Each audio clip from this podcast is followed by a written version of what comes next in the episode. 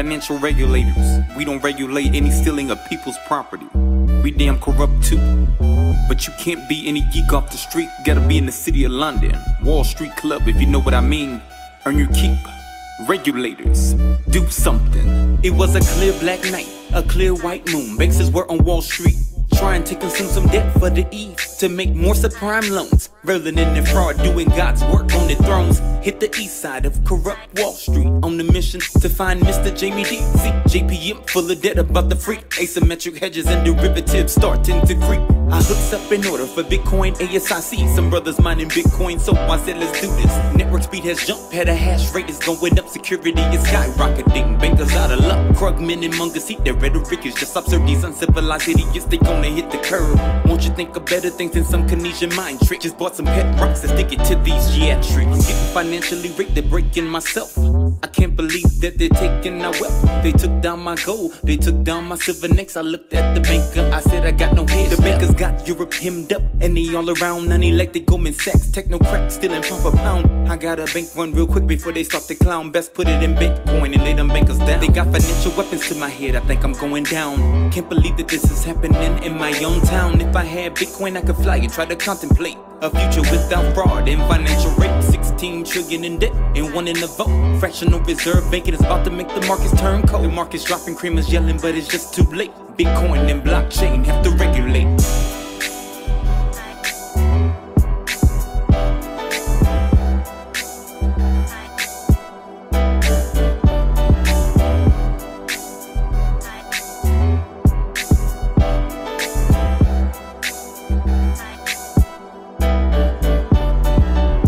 My feet down and watch the Bitcoin price explode. Now I'm switching my money on the Bitcoin notes. Get on the blockchain, sit back and reserve. Get the corrupt bankers jumping on to the curve. Congress got the freaks, and that's a known fact. Another corporate takeover, they trying to fast track. Back up, back up, cause it's on NDAA and TPP are clearly unconstitutionally wrong. Just like I thought the bankers were in real shit. In need of some desperate help. Bush and his administration. They were in some need of some campaign wealth. A lot of them banks were as big as hell. Hank said, Ooh, I like your size. They said, Yeah, we're too big to fail. And you seem real nice. Would you like to bail us out? Now we got banks full of TARP, and it ain't going so well. The next stop for the taxpayers is austerity hell.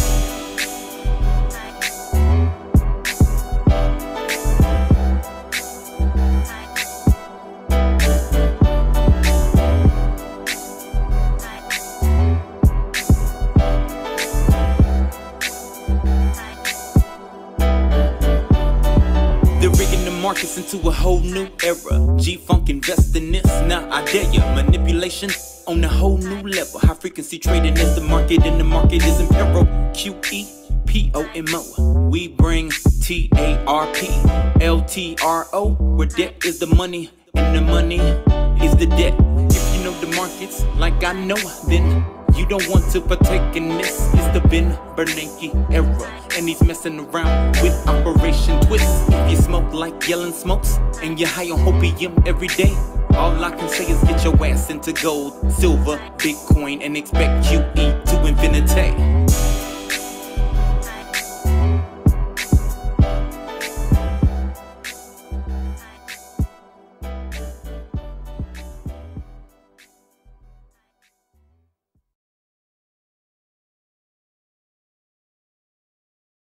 はい、というわけで、えーいつも通りの定例放送ですが、どうですか、このオープニングソング。なかなか興味深いと思うんですけど、興味深いところはですね、この曲が発表されたのが確か6年前、2016年って書いてありましたね、多分。2016年の曲なんですよね。どうですか？なんかちょっと面白いなと、そのちょっと古い時代の感触が残ってる曲なんで、結構興味深いなと思ったんですけど。あの、要は曲の、なんだろう、主張の一つが、レギュレーターはクソだからビットコインの仕組みでこそ金融をレギュレートすべきだみたいなことを言ってたんですけど、一部。まあちょっと今心にね、来るものがありますね。あとは、ね、QE がどうのとかさ、バンクは信用できないみたいな話をしてて、今聞くとこれちょっと重みがさらにあるんじゃないですか。どうでしょうなかなか先見の明があったんじゃないかなと思うけど、その点では2016年かな。はい。まあ、我々、老害ビットコインはずっとこういう話をしてたわけなんで、別に今更、今更なあれはあるんですけど、あの、今、この後、そういう話出ると思いますけど、SEC がゲンスラーがとかっていう人たちは、この曲を先に聴いた方が良かったんじゃないかっていう。学べるところがね、まだあのラップソングには多いですからね。はい。はい、感想ありますか、お二人。元ネタの曲がそもそも懐かしくて。懐かしいね。これめっちゃもう 古いね。なんかもう。うん、元ネタあるんだ、これ。いや、なんか元々の曲、あの、元々のビーツの、うん。サンプリング元ってこと？サンプリング元、そうそうそう。うん、どうですか、どうさん？え、いや、なんか。感想は？あ、なんか、ぶっちゃけそんなちゃんと聞いてなかった。ちゃんと聞いてないいい曲だったのに。あそう いや、でもなんかもう、あのずっと同じこと言っちゃってるからさ。そうそうそうもうなんか同じこと言ってんだろうなと思うと、あんまり聞く気になれないい。いやいや、これ2016年にこの曲が出たというこう時代背景も重要なんですね。なるほどね。あの今、今聞くとあれだけど。俺たちビットコインはずっと言ってたじゃないか。ほら、見たこと曲に、曲にさえしてたぞと。ラップしてたぞと。いや、なんなら、あの、主張の根幹は、最初、一番最初、サトシ仲本のところから言われてることですか、ね、そうなんだよ、ね、あの、この話またちょっと老害発言しますけど、我々ね、あの、逆走してるんだよね。そのぜ全く成長してないというか、退化してる感じです。この曲走みたいな曲。うん、それがね、今の SEC どうのとかってなんか言ってるのもそうなんだけどね、退化してますよね。はい。まあ、ちょっと、なので、そういう話いってきましょうか。えー、では、いつも通り、えー、資料を見せながらいきます。はい。ただ自分はね、あのー、ニュースレターみたいなのちょっと書きましたけど、病み上がりなんですよ。あ多分、コロってて、すごいね、あのー、疲れやすい、まだ。なので、今日この後放送終わった後にやりたいこともあるので、えー、ちょっと省エネで今日は行こうと思ってるんで、皆さんそこら辺よろしくお願いします。今日は、あの、正直言うとそこまでなんか面白いネタもないんで、サクサクってやって、今日は早めに、えー、効率よくやるような、久々にテレ放送にしようと思います。はい。というわけで行ってきましょう。5月ですね。毎回それ言ってない？うん今日は特にそう思う。今日はとあの若干元気がない。そして最近の人生ですね、体調崩してて疲れやすいっていうのと、あの、ね、肉を食い始めたんですよ。これが今日のメイントピック、1枚目から来てしまったんですけど、これはね、すごい面白い話があって、あの、ピザデーが5月あったじゃないですか。で、ピザデーの時、ピザデーだったかな？それだけど。その、ビットコイナーの、なんか来てる人のね、イギリス人台、湾に住んでるイギリス人のビットコイナーで、まあ、飲食店を経営してる人がいるんですよ、たまたま。で、ちょっと前から知り合いだった、知り合いなんですけど、で、なんかに、なんかそのビットコイン、なんか肉みたいな話になって、なんかのきっかけで。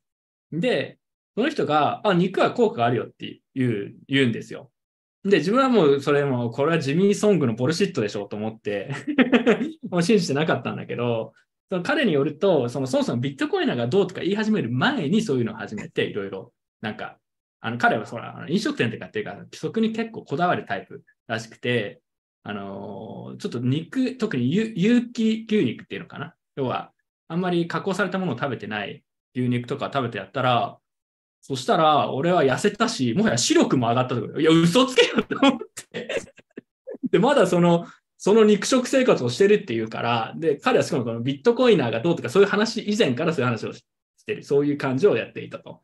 で、かつ、あの、レストラン経営とか、食に詳しい人だから、えー、かつなんかその有機牛肉を仕入れてるんだって、今も自分で。仕入れて自分でその食生活をしてるんだって。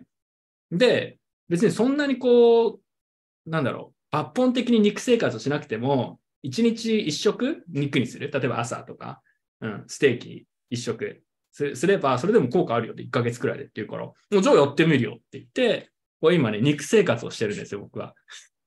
自分の体を持って検証してるという感じです。面白いでしょ？今ね、でも実質、このね、コロナ、コロナにかかる直前にその話をして、肉を取りに行った日に、なんか今日ちょっと体調悪いんだよね、俺って言って、帰って、肉を食べ始める前に体調が悪くなってたから、えー、まだ実質的な効果はわかんないです。なので、肉食生活始めてまだ4日目くらいかな、多分。賞味。はい。なんですけど。なので、この1ヶ月くらいで検証しようと思います。果たしてこのジミーソング、ビットコインな肉食説は、こう、ボルシットなのかどうか検証していこうと思ってます。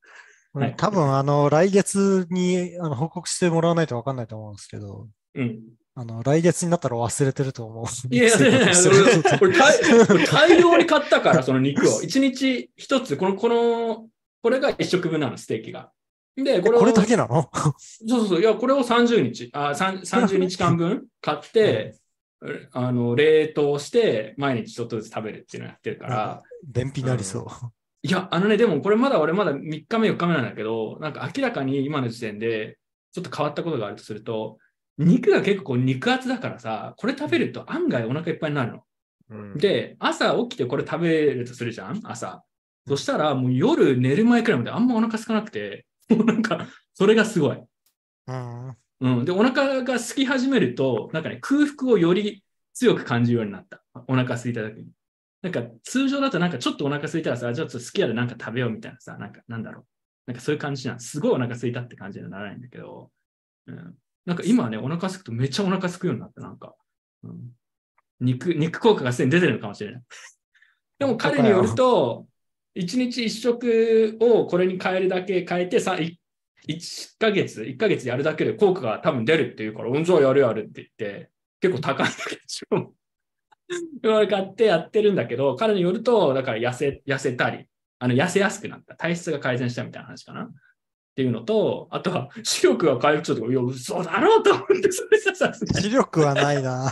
それはもう明らかにボルシットだろうと思っ視力て。は笑う。うん、そうそう、視力は良くなったとか言った時点で俺笑っちゃっても。この時点でもう話じゃあ、じゃあが俺も、俺もやるわ。俺も視力上げた、上げるわ、みたいな。でもやっぱりこれなんかその、グラスフィードのやつじゃなくちゃダメって。要は、まあ草を食べてる。うさんくせえ。そう。って言うから、もうもうもう、まあ、騙されたつもりでやってみますよって言って、はい。実践してます。何か質問ありますか？もう1ヶ月後に俺はもしかしたら超痩せてムキムキになって視力2.0になってるかもしれないんで、1ヶ月後に。気をつけ期た方がいい待し。てます。期待してる。あのまああの来来月報告します。はい。どうなんか？全部ここの同じ部位のやつを食べるんですか？全部全部、えうん。で、これに、まあ、から焼く前に塩ちょっとまぶして、で、最後なんかバターでちょっと、あの、何？あの仕上げるみたいな感じでやってって言われると、オッケーオッケーってう言って。ん。でもね、結構美味しい、普通に。あの、け案外毎日食っても別に飽きない。うん肉はなんか。うん。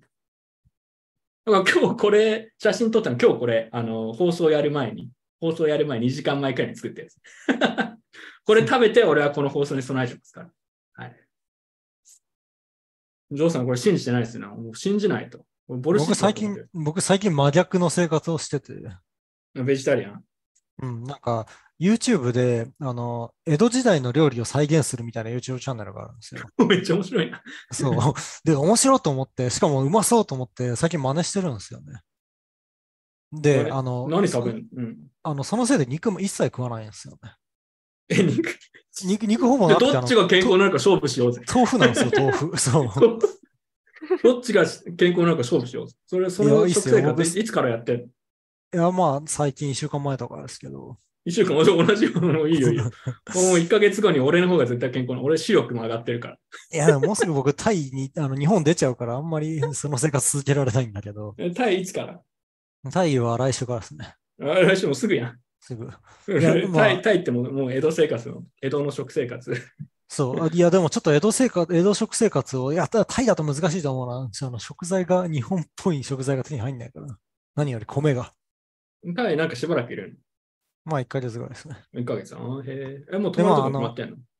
えー。全然決まってないです。バンコクです。ちょっと僕は江戸料理の話をしたいんですけど、いいですか？どうぞ。そういや、あのね、美味しいんですよ、めちゃくちゃ。江戸、江戸し料理恐るべしで、あの、最近なんか毎日のように食ってるのが2つあって、1つが、あの、豆腐ポタージュなんですよね、江戸風の。豆腐ポタージュ食べてんまあ要するに味噌汁なんですけど、豆腐 の。いや、でもなんかね、これはすごいと思って、あの、寝る前にとうん。豆腐のポタージュを飲むとなんかこう、んちょうど眠くなるし、絶対それプラシーボ効果だろ、俺がいやい まあななんだろう、なんか、絶対それは精神的なあれでしょ。あ まあ、そうかもしれないけど、まあ、とりあえず美味しいんですよ。美味しくて、しかもなんか睡眠の質が上がった気がするってこと？そうそうそう。なんかね、江戸時代にベストセラーになった豆腐料理の本があるらしくて、豆腐の食べ方100選みたいなのがあるんですよ。これは面白いな。その豆腐愛がすごいな、それは。そうそうそう。100江戸でもマジで豆腐がかなりあの普及してたらしくて、豆腐マキシマリストやん。田楽のレシピだけで20種類あるとか書いてて、えーそれは普通に面白いね。うね。んでもじゃあちょっとジョーさんと自分で、じゃあ1ヶ月後、結局その後どうなったかっていう報告しようと思います。はい 僕はこれ勝つ自信ありますね。もう有機牛肉。俺、これで効果が本当にあったら、もう日本人ビットコイナー向けに有機牛肉販売、ライトニング決済サイト作る。それでみんなに健康食品を売るってすげえ怪しいギリギリのえ、これあビジネスをの、やるっていう。ちなみにジュースとかも飲まないですか？ジュースも植物ですよね。ジュース？どういう意味？いや、別に、俺別にこれしか食べてないわけじゃなくて、うんその人に聞いたら、別に1日今3食食べてるとしたら、1食これに変えるだけでいいって言ってたから、うんあ、そう、それだったら楽、楽だから。それはなんか現実的だな、すごく。そうそうそう、そのうん全部肉だけ食うっていうのはちょっとさすがにきついでしょ。3食は2、3日で飽きるっしょ。そうそうそう。え、でも、今のところ、顎これ食べ、これ食べた、あのー違いとしては、もう1食食べるだけで、あの、結構ずっとお腹いっぱいな感じになるから、1日2食になったね。なんか3食は全然食べなくなった。うんだから、割と無理なく、1, 一食変えるだけだったら全然無理なくできるって感じでやってます。これでうまくいったら、俺は日本人ビットコイナー向けに健康食品を売る。奇跡の牛肉みたいな、ライトニング決済。これで、これであのーちょっと送りますね。なんか、有機牛肉。でもグラスフェットビーフとかって日本じゃ食えないっすよね。あ、なんかないのかね？あるんじゃないの、うなんかあると思うよ。あるのかな？でもそういうブランドを好んで食う人があの日本少ないんじゃないかな、海外より。いやいや、だから、その精神性がダメなんだと。ああ、なるほど。いつものビットコインフィックス術の精神論に戻る。なるほどね。はい自分で育てると。ところから始める。自分で育てる。まあ農場を持つところからね、始めないと。はい。だけど皆さん、あの、これに関して、もし本当に効果あったら、来月、マジで俺、ライトニング決済の牛肉店、運営ワンチャンあるから。うん。結構高いからね、しかもこれね。はい。岸根君も興味あるでしょ、これ。効果があるかいや、どうか。ういや美味しかったら全然。いや美味しいよ視力が、視力が視力が上がったら、視力上がるかもしれない。視力は欲しいかな。1ヶ月視力が上がるかもしれない。視力が欲しいな、確かに。上がる視力が上がったら、奇跡だよ、こんなの。はい。じゃあ、どんどん行きましょう。今日のなんかメインの話に時間使っちゃいました。肉食の話ですね。う。なんか振れ幅がすごいな、話題の。はいえーっと、ビットコインニュースです。何ですか、これは。牛肉の話からこっちに来ましたか、ついに。債務上限問題パフォーマンス。これ誰ですか、書いたの。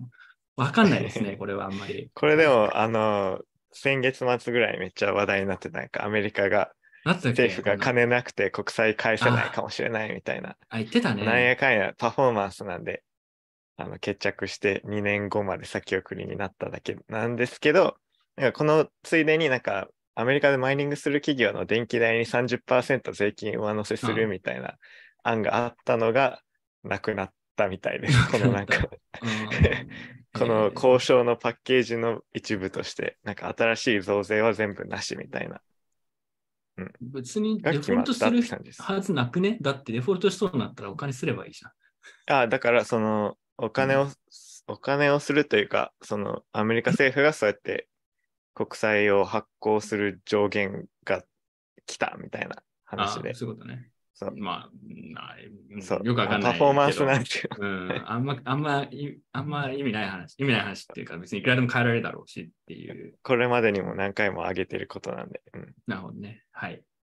そういうのがあったと。はいこんなの言ってましたね。結構前の気がする。テザーがビットコインマイニングに参入っていうのがニュースとしてこれ味も見ました。これは将来のテザー役員候補、幹部候補のジョーさん、ちょっと解説をお願いします。幹部候補幹部候補生。はい。うん絶対ないけど、まあいいや。え、えービットコインマイニングさん、ああ、はい、なんかするらしいですね。他の情報は内部情報とかどんどん出してください。えー一切ないっすよ。末端に情報が回ってきてない。なんか、はいあの、働き出して思ったのは、ススラックに流れる情報がすごい少ないですね。なんか、ん？なスラックで流れてこないの情報が普。通社内でもスラックでまあ、あの、言うじゃないですか、いろいろ。はいはい。全然ないんだよ、そういうの。なんか、割とちゃんと情報統制をしっかりしてるというか、チームがごとになんかま見せないようにしてるみたい。な感じがあるのかなと。思う。うんまあなんかあの、あれですよね。あの、なんだっけ、あの、えっと、FTX なんかは、社内で福利厚生で覚醒剤を配りますとか言ってたでしあったあったね、そうだね。あったあと、ウーバーイーツのなんか金額がやばいことになってるみたいょ。な。そうそうそう。えぐいよな。少なくともそういうのがなくて安心ですよ。ななるほど なので、テザー案外しっかりしてるは真面目な会社です。はいや、テザーが要はステーブルコインむちゃくちゃ儲かってんだよね。たあの、米国債たくさん持ってて。なんかもう、四半期の利益が何百億円とかそういうレベルって言ってななかった？えぐいよね。今一人勝ちで、他のなんうんかステーブルコインがみんななんか、あの、いろんな理由で、ちょっとみんなね、テザーに負けてるんで、テザーめっちゃ儲かって、てるっていう話 USDC がむしろ下がってるもんね、シェア的にそうも。3月にデペグしたのが多分でかくて、でかい。かつ、まあ、USDC はやっぱ DeFi 系に使われるものが多いと思うんだけど、DeFi 系のやっぱ規制が厳しくなったりとかも含めて、やっぱどんどんお金が USDC から抜けてる感じはするね。で、BUSD も多分終わるでしょ、これで。このタイミングで。で、DAI もまあ USDC の混ぜ物みたいになって、その終わるでしょ、これ。もうなんかテザー大が大しちゃうわけですね。だからテザーがいつかやられる可能性はあるかもしれないけど、なんか勝手に他のやつが今死に始めてるから、テザーが相対的に強くなってるっていうことみたいですね。僕なんかすごい不思議なんですけど、なんでテザーって刺されないんですか？いや、うん、うん、いや、刺されるリスクはやっぱ常にあると思う。逆に言うと。ただまあ、いろいろ案外彼らちゃんとリスクヘッジというか、あのいきなり刺されて死なないような対策対策みたいなのをやってるようですけどね。ただ、むちゃくちゃ儲かってる。その1%でいいから、やっぱ反省会にちょっと予算を渡してほしいですね。我々テザー、テザーは危なくないんだっていうファットをひたすらに巻き続けるんですよ。テザーは安全だっていう、ひたすらに。いや、なんかそれで本当に安全じゃなかったら、やばいことになるから。確かに。何も言わないあの予算の1%くれるんだったら検討しますって。1%で大丈夫ですって言って。not financial advice not って finance 全部、全部 NFA って最後に。最後は、あの、DYOR って、DYOR、NFA って言えば大丈夫。そう知らんけどと同じ。はい。次行きましょう。えー次というか、まあ、でか、で、余った資金でビットコインを結構ね、買い始めている。そうしたの2%を BTC で保有するっていうのと、ただこれなんか勘違いしないでほしいのは、テザーが言ってたのは、えーテザーの裏付けになる USD、まあ、ドル相当のものは当然、あの、今後も100%保全する。で、ただ利益が出てる分の分で、まあ、そうしたの2%分まで BTC を買うってことなんで、まあ、お金余ってるからビットコイン買うってことで、要はテザーの裏付けをビットコインにしようっていう USD 的なことではない。はい。利益の15%でビットコインを購入する計画。まあ、書いてありますね。で、あとはなんかまあ、あの、マイニングも参入すると。なんかエルサルバドルのマイニングのなんか企業にも何百億で投資したんだよね。いや、ちょっとやりすぎな感じです。もう少しコンサーバティブに言ってほしいような気もするけど、若干ちょっと調子乗って、ビットコイン買ったり、マイニングに投資したり、少しちょっとやりすぎな感じは、個人的にはするかなとは思います。なんかありますか？まあでもまあ、それだけ余裕があるってことだからね、今ね。うん。うん、ただなんか、うんマイニング事業はどうなんだろうね。なんか、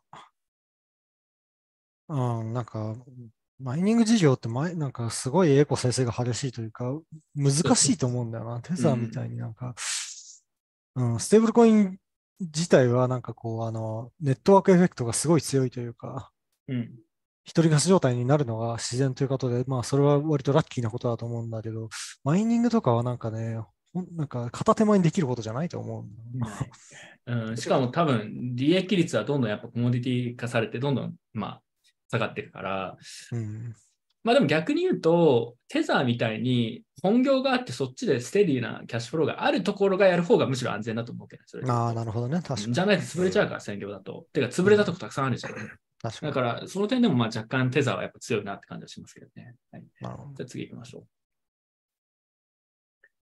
フォアに POW よな。これちらっと聞いたんだけど、これ詳しくは知らないです。これ、あ、のーまあ、トアは1年前ぐらいからだいぶ不安定で、まあ、理由はロシア政府によるドス攻撃って言われてるんですけど、まあ、その、それをちょっとだけ難しくしようってことで、なんかその負荷を、えー秘伝サービスとか、えーリレーしてくれる、あのートアのリレーに負荷をかけるときは、えーまあ、プルーフ・オブ・ワークの提出を求めるみたいな、えー仕組みが最近リリースされたバージョンにマージされたんで、まあ、多分そのネットワークの多くの人たちがアップグレードして、やっと、えーまあ、効果が出てくるものだと思うけど、まあ、まあ、割と珍しいプルーフ・オブ・ワークの応用例で、本当に効果があるかはちょっと諸,、諸説ありだけど、えーまあ、ちょっと面白いなと思ったんで入れました。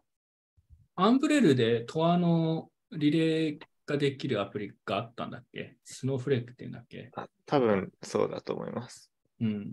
逆に言うと、アンブレルでそれ入れてたら POW をやらなくちゃいけないわけ。あ、違う違う。接続するクライアントが、えあー、ープルーフ・オブ・ワークをする。えーアンブレルのトアは、あの、そのリレーノードの方ですよね。うんそうですク。ライアントの方ななるほどね。まあ、うまくいくといいですね。トアはすごいずっと不安定だったんで。でも POW やるんだったら、なんかね、ライトニングを使ってトアをフィックスしようみたいなこと言ってる人が確かいた記憶があるけど、なんかそっちもやってほしい、そっちもやってほしいというか、うんそういう動きもあるのかなって思ったけど。うんなんか、このニュースを聞いて僕が思ったのは、ま、まだなかったの、なんかもうさ20年前に導入されててもおかしくない機能だけど、ねうんこれがなかったってことは、まあ、あんまり問題になってなかったんじゃない今。それがすごい不思議なんだよな。ななんで誰もトアを攻撃しなかったんだろう。なん、ううん、んまあ、政府機関とかが、そう。まあね、てか本当に誰でもできるから政府機関である必要必要、ある必要すらないんですよね。うん。確かにね。そう。あのなんだろうね。よく今まで動動いてたなって不思議に思います。なんかいわゆる攻撃をするハッカー的な側の人たちがトームスを使ってたからね壊すインセンティブまあいいや、でも、塔を壊してみようなんて、なんかこう、あの、あれじゃないですか。クラッカーを目指した少年が最初にやってみよう。王道王道みたいなそうそう、なんか。名を上げてやるぜ。そうそうそうキングダム、キングダムか。トアから始まる。一番最初にやるやつ。天下の大ハッカーを目指すやつがまずトアから行くっていう登竜門みたいな。うんまあそうだね。まあでもまあ、あの、アップデートの導入がするのは数ヶ月後に効果あるかもしれないということで、はい。あの、ライトニングのルーティングのノードとかにも地味に影響があるんで、はい。これは若干注目してます。うん次行きましょう。まあ、将来はライトニングになりますよね、これは。そうなのかな？どうなんだろうね。プルーフ・オブ・ワークを出すよりも、フプルーフ・オブ・ワークのトークンであるビットコインを出す方が自然ですもんね。うーん。俺もそう思う。あの、例えばボットネットとかして攻撃するときにワークしてるのって自分じゃないですからね。うんうん。まあでもそのためにはもう少しライトニングが普及したりしないとって感じはありますけどね。うん今やってもそもそもライトニングにアクセスできる人がそんなに多くないんで、まあ、その通りですね。まあちょっとそれは時間かかるだろうね。はい。次行きましょう。あーアーク旋風ね。これ小川さんがなんかすごい細かいダイアグラム作ったりしてて結構調べてるみたいなんですけど、ちょっとこれ解説お願いします。あの、これはアークを発表した開発者のポッドキャストみたいな流し聞きみたいな人で、なんとなくはわかるんだけど、もうほとんど細かいことはまだ分かってないですね。そう自分も小川さんほど細かくは、えー把握できてないんですけど、まあざっくり言うと、えーそのアークサービスプロバイダーみたいな人が、えー運営する、えートラストレスに入出金できる e キャッシュみたいな感じのもので、まあサイドチェーンとかそういうのにちょっと似てるというか、うん、そのお金を、あの、マルチシグみたいなのに入れて、オフチェーンで、えーその ASP っていう Ark Service Provider っていう人、えーとの協力みたいなのを通して、えーまあ、ステートを更新していくみたいな感じの、えー仕組みになってて、ただなんか定期的なオンチェーントランザクションが必要だから、その頑張っても200個ぐらいしか ASP が作れないみたいな意味では、ちょっとロールアップ味も若干あるというか、ロールアップ味がある。うーんちょっとあるというか、まあなんかそのスケーリングするには少数の ASP に、えー集中した方がいい仕組うん。みなこととか、まあだからそのフェデレーションが運営する ASP が主流になるといいなとか、なんかいろいろあるんですけど、まあなんか結構こういう新しいのが出てきてみんな話題にしてるけど、あの 結構なんか概念として新しいので、あの誰もああんまり多くの人にはまだ伝わってないって感じですね。なんか、あの、コベナンツの文脈で、やっぱりコベナンツがあるとス、スマートにできるっていうか、ちゃんとできるけど、えーまあ、 griefing の可能性はあるけど、マルチシグでも近くの同じようなことはできるから、今、 proof of concept もやろうと思えばできるみたいな話です。これちょっと自分がよく分かってなくて、もう少しあの質問したかまあ分かればなんだけど、その、この人はもともと inbound capacity の問題とか、ライトニングの inbound capacity とか、まあ、ユーザビリティの問題を解決するウォレットを作ろうみたいな感じでスタートして、やってったら、まあ、最終的にこの Ark っていう、まあ、レイヤー2のプロトコルを考えるに至ったみたいな話だと聞いてるんですけど、これってだから要はライトニングと相互互換な関係になるのか、それともいわゆるアップグレードというか、よりライトニングより優れたというか、なんだろうな、まああのまあ、トレードオフあると思うんだけど、ライトニングよりより使いやすい、まあ、レイヤー2のプロトコルになるのかっていうと、どっちなの？まあ、その、ブラック、ブラック氏は、えーまあ、ライトニングの UX が良くなる見込みがないみたいなことを言ってて、うんまあ、まあ、嫌いなのはよくわかるんですけど、嫌いなそのかのね。イ inbound、いや、 inbound liquidity の問題がすごく嫌いみたいで、あの、それをあ結局 LSP に頼らないといけないんでしょって言いながら出てきたのが ASP に頼うん。るシステムなのも、なんか、ど結局あんま変わんないのじゃないのって気持ちはちょっと実は自分はあるんですけど、インバウンドキャパシティ問題はまあ確かに若干、若まあ、若干ではないよね。結構やっぱり大きな問題であるなっていうのは思うのと、あと、このアークの話じゃないですけど、この資料に書いてないけど、やっぱこの5月もやっぱ手数料結構上がったじゃないですか。あの、オンチェーンの。で、オンチェーンで上がった時に、LND のバグとかも含めて、なんか結構えぐい強制クロージャー、フォあのフォースクロージャーとかあって、結構それえぐいよね。だから、そういうのはちょっともうライトニングこれ使い物にならないんじゃないかとか結構いう意見もね、あの、わかるっちゃわかる。もうまだ結構ガタガタな部分あるなって今回改めて思いましたね。その、小川さんとか調べてたんだけど、フォースクロージャーがなんか原因不明で起きる。あの、ノードつながってるし、コミュニケコンタクト取れてるから、あの、問題ないはずなのに勝手に強制クローズされる。で、しかもまだちょっと因果関係わかんないんだけど、オンチェーンのやっぱりコストが上がっていくと、フォースクロージャーのバグが出る。なんかよくわかんない原因不明でフォースクロージャーが起きる可能なんか可能性が増えてるよう,、ような気がする。それは実際どうかわかんないんだけど。うんまあでも、そのインバウンドの話とフォースクロージャーの話が違うのは、インバウンドの話はあの仕様の問題だけど、フォースクロージャーの話はまあ実装の問題です、そうだよ。ね。うんいや、だからまあでも、それはわかる。ただ、なんか実質、今の仕組みだとあー HTLC が詰まりまくっちゃって、でとか、まあ、結局プロトコルの問題にも跳ね返ってるところあると思うんだよね。だからなんか、まだまだ課題多いなっていうのを感じた、うん好きではありましたね、自分としては。むちゃくちゃフォースクロージャーで自分、あの、損失出してます。ルーティングで稼ぐどころじゃないし。しかもよりによって、フィーが高いときにその問題が発生するんですよね。なんか発生するバグなのかな、LND の。うん受。ける、それ。だから、それマジでえぐいよね。なんか、フォース使ってなかったのフィーが上っがったら、 force closure が起こるようなバグになってるから、お前もそれ鬼かみたいな。追い打ち、マジでの。タイミングで。あの、が、あの、ダイヤモンドハンズのコミュニティのガーリックさんとか、本当に1 million レベル、1 million ではないんだけど、なんかその、0.5 million とかかな。フォースクロージャーでやったって言って。1万円とかですかやばいな円で言うと。フォースクロージャーで。えぐくね？マジで、あの、ラブスにお金返してくださいっていう、Where's my money? っていうレベルの フォースクロージャーね、かなりえぐいよね。だから自分たちもそれかなり巻き込まれてたから、そう。もうね、ルーティングでお金稼ぐどころじゃない状況になっちゃってて、今困りますよねっていう。だからそれに対してアークとかがよりなんか、まあなんだ、安定し、安定したとか、ユーザビリティが高い、あの、レイヤー2のソリューションを仮に提供、提供というか提案してるんだとしたら、まあそれはそれで面白いっちゃ面白いなっていうのと、まあライトニング問題やっぱは多いんだけど、まあそれでもやっぱな、まあなんだかんだライトニングがいろんな話の中心になってるから、なんか、その、なんだろうな、相互互換があって、補完関係になるといいなっていうのが、まあ個人的な見方なんですけどね。ちょっと細かいところはよくわかってないんだけど、ジョーさんはアークとか、あの、興味ある？なんか2回ぐらいさらっと読んだ感じなんですけど、なんか流行ってるから、まあちょっと見ておこうかと思って。結論から言うとなんかあんま流行んなそうだなって思いましたね。どこに問題を感じたの？流行らないっていうのは。なんか5秒に1回マジかよって思いますね。ん ?5 秒に1回、マジかよってなえこれなんか5秒に1回トランザクション起こるんですよね。そう、あの、一応元の設計では5秒に1回、まあ、トランザクションを、えー起こして、なんか更新していくみたいな。うん。なんかインバウンドキャパシティはマシじゃないですか、なんかトレードオフとして。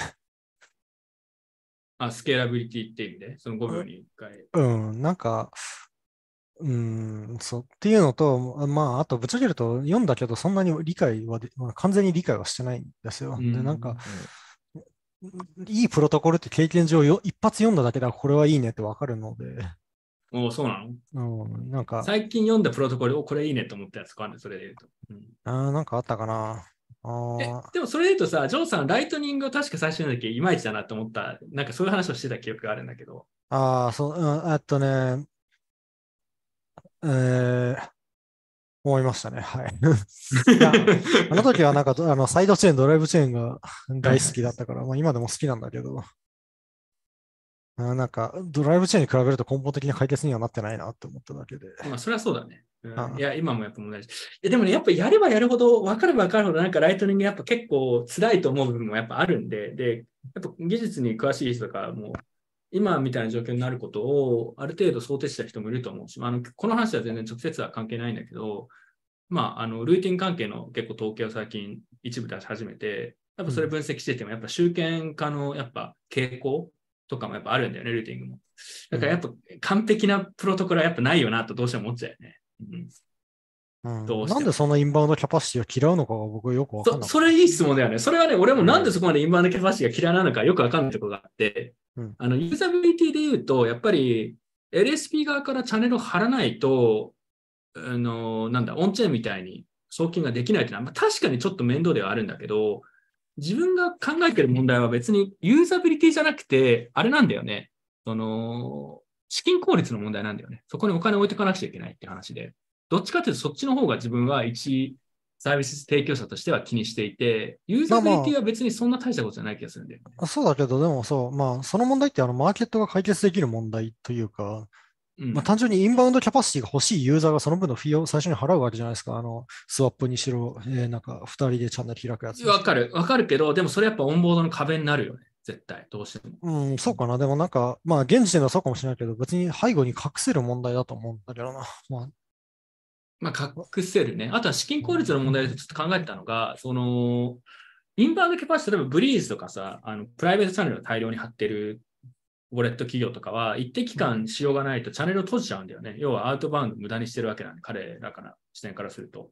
うん、で、まあ、確かにそれはサービス資金がやっぱり限りがあるから、それはわかるんだけど、あのーチャンネル、えっと、ライトニング上のチャンネル上のキャパシティを担保にお金を借りれるようにしたりとか、そういうスキームを作ってほしいなっていうのがあって、そしたらその頻繁にチャンネルを閉じたりしなくても、あ、チャンネル、そこにお金があるのは分かる。ただ使われてないんだけど、そこにお金があるのは証明できて、必要あればチャンネルを閉じることができるっていう風になれば、あの外部から資金を調達できる。まあ、それはマーケットが解決する話だよね。うん、とかっていうのは考えられる気がするから、まあ、そういうのが出てきたら、まあ、プロトコル、なんだろう、資金効率の問題は若干改善するのかなとは自分も。ね。ユーザビリティはターボチャンネルとかもあるから、なんか言うほどインバウンドキャパシティをそこまで、あのーそこまで嫌う理由はあるのかっていうのは自分もちょっと思ったね。うんまあ、ただやっぱ、めん、めんどく、でも正直フィニックスとかブリーズとかも割と十分分かりやすくしてる気がするからね、インバウンドキャパシティ問題に関しては。うん全然使えるレベルだと思うから、あまり自分は最近はそこは問題視してない。むしろなんか自分がライトニングが触り始めた頃は、むしろそれすごい大きい問題だなと思った記憶があるんだけど、今はなんか改善したかなって感じがする。あとやっぱスケーラビリティだね。あのオンチェーンが、スケーラビリティがコストの問題だね。今回もオンチェーンのコストが上がって、ブリーズ止まってたじゃん。あの、チャンネル開けるの。あれ、要は、ボルツとブリーズが裏であの協力してて、で、ボルツの UTXO が枯渇したらしいんだよね。オンチェーン、オンチェーンの承認が間に合わなくて。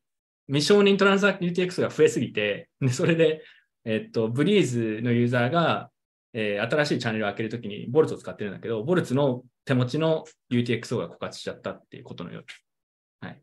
なので、どっちかっていうと、えーオンチェーンフィーが今後上がっていくと、ユーザーをオンボードすることがどんどん上がっていくっていう問題が自分は結構大きな問題だなと思いますね。U、あの UX というよりは。それってどうにかならないのかねチャンネルファクトリーでもチャンネルファクトリーってトラストレスではないという認識だから、チャンネルファクトリーはその問題の解決にはならないと思いますね。じゃあどうしようもないのかね。バッチでチャンネル開くとか、うん、そんぐらいじゃないかな。うんじゃあそう考えるとやっぱ根根本な解決にならないよね。しかも絶対やっぱり資金効率の問題もあって、どっかのタイミングで使われてないチャンネル閉じたりしなくちゃいけないんで、なんやっぱそのオうんンオンチェーンのフットプリントの問題は結構あるなって感じがする。今話してて思ったのは、アークの前に、あの、ちょっと前に e キャッシュを僕調べてたんですけど、いいキャッシュね。うん、e キャッシュになんか問題があるって言ったら、なんかあの、キャッシュって、あの、e キャッシュの実装を作ってる人が、あなんか確かに問題だね、なんとかするわって言って、なんかその1ヶ月後ぐらいになんか新しいプロトコルを出してたんですよね。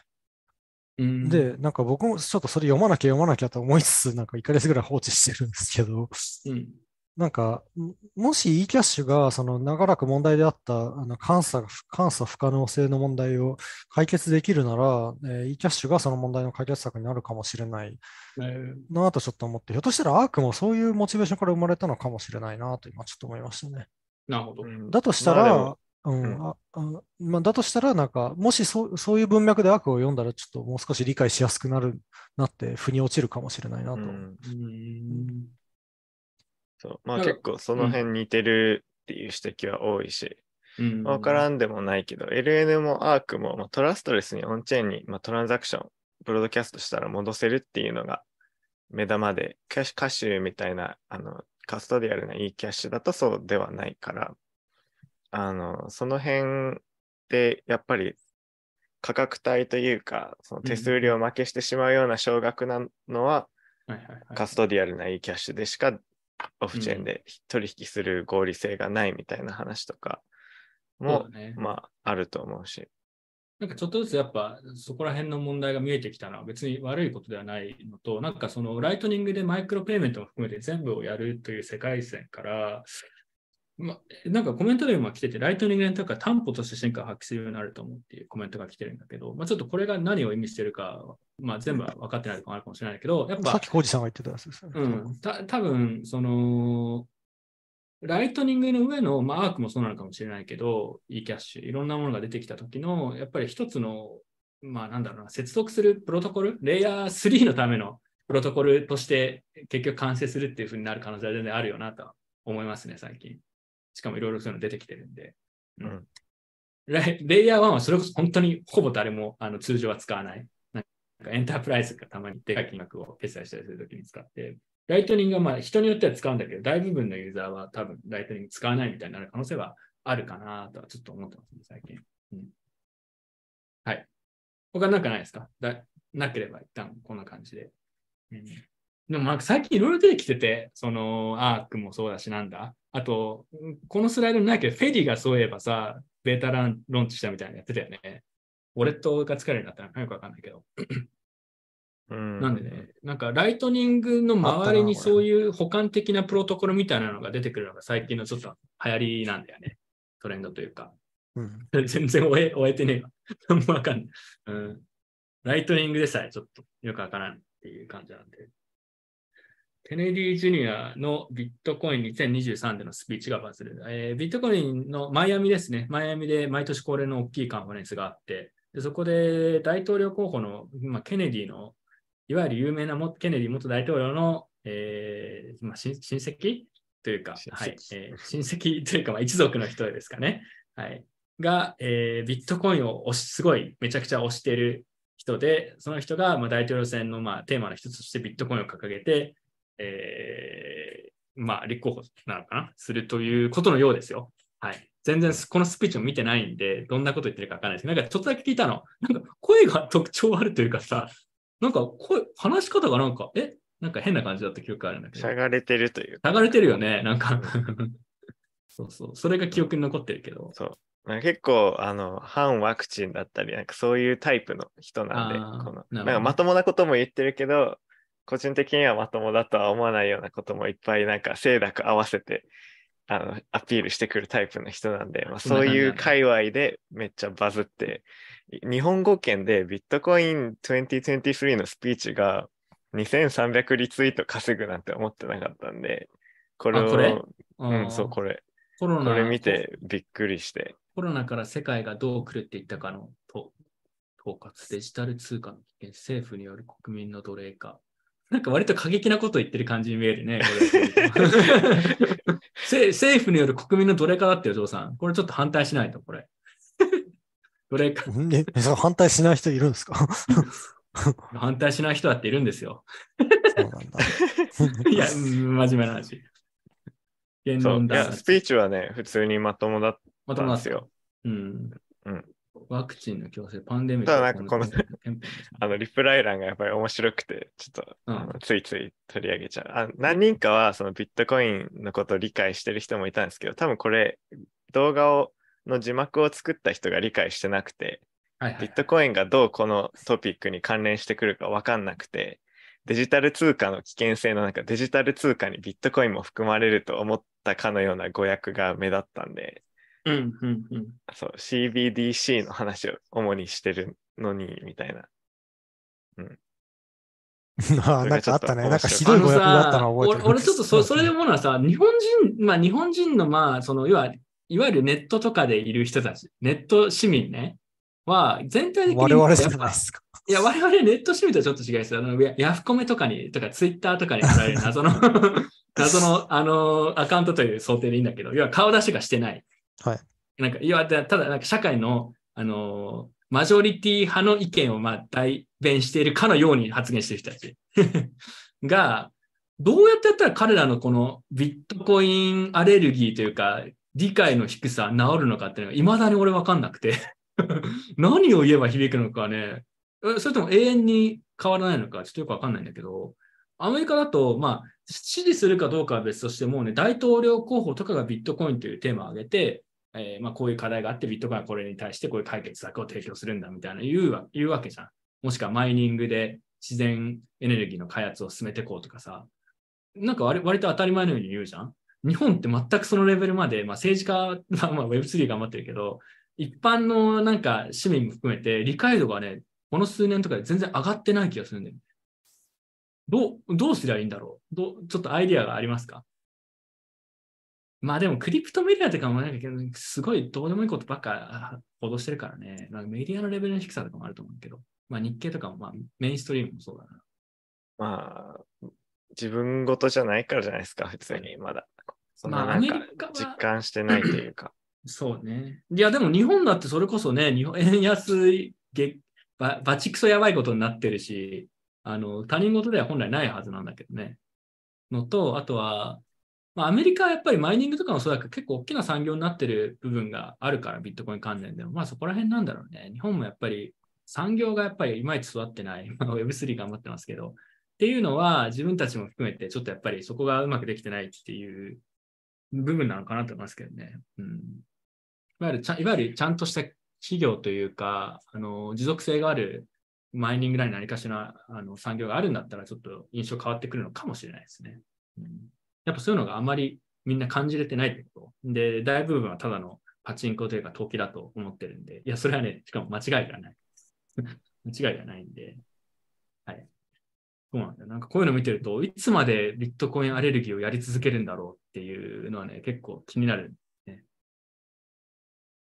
なんかはい、うんあの、正直まあ、そんなに日本と海外で変わらないと思うんですけど、やっぱアメリカに限って言うならやっぱり政府を信用しない伝統がでかいんじゃないかなと。いや、変わる変わる変わる変わる。あの、やっぱ国に、なんか国ごとの統計とかも出るけど、やっぱり日本は圧倒的に印象が悪い人が多いっていう、あの、そういう統計も出る、出るし、うんそう思うね。うん。なうんなんとなくそう思う、自分も。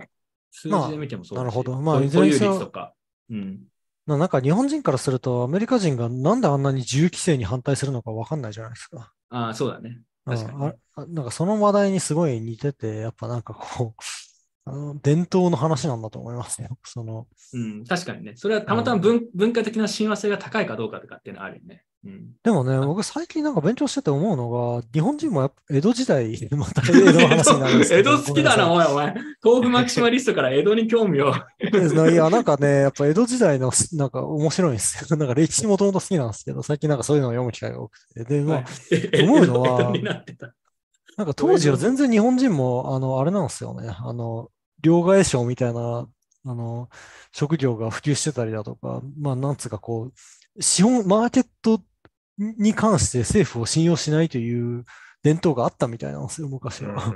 うん いや、そう、当たり前の話だと思うけどね。まあそう、当たり前なんですけど、一体いつからこんな、なんか、あの、ね源泉徴収票に疑問を抱かないような国民になってしまったのか。源泉徴収俺に納税させてくれっていう懇願する 確かに。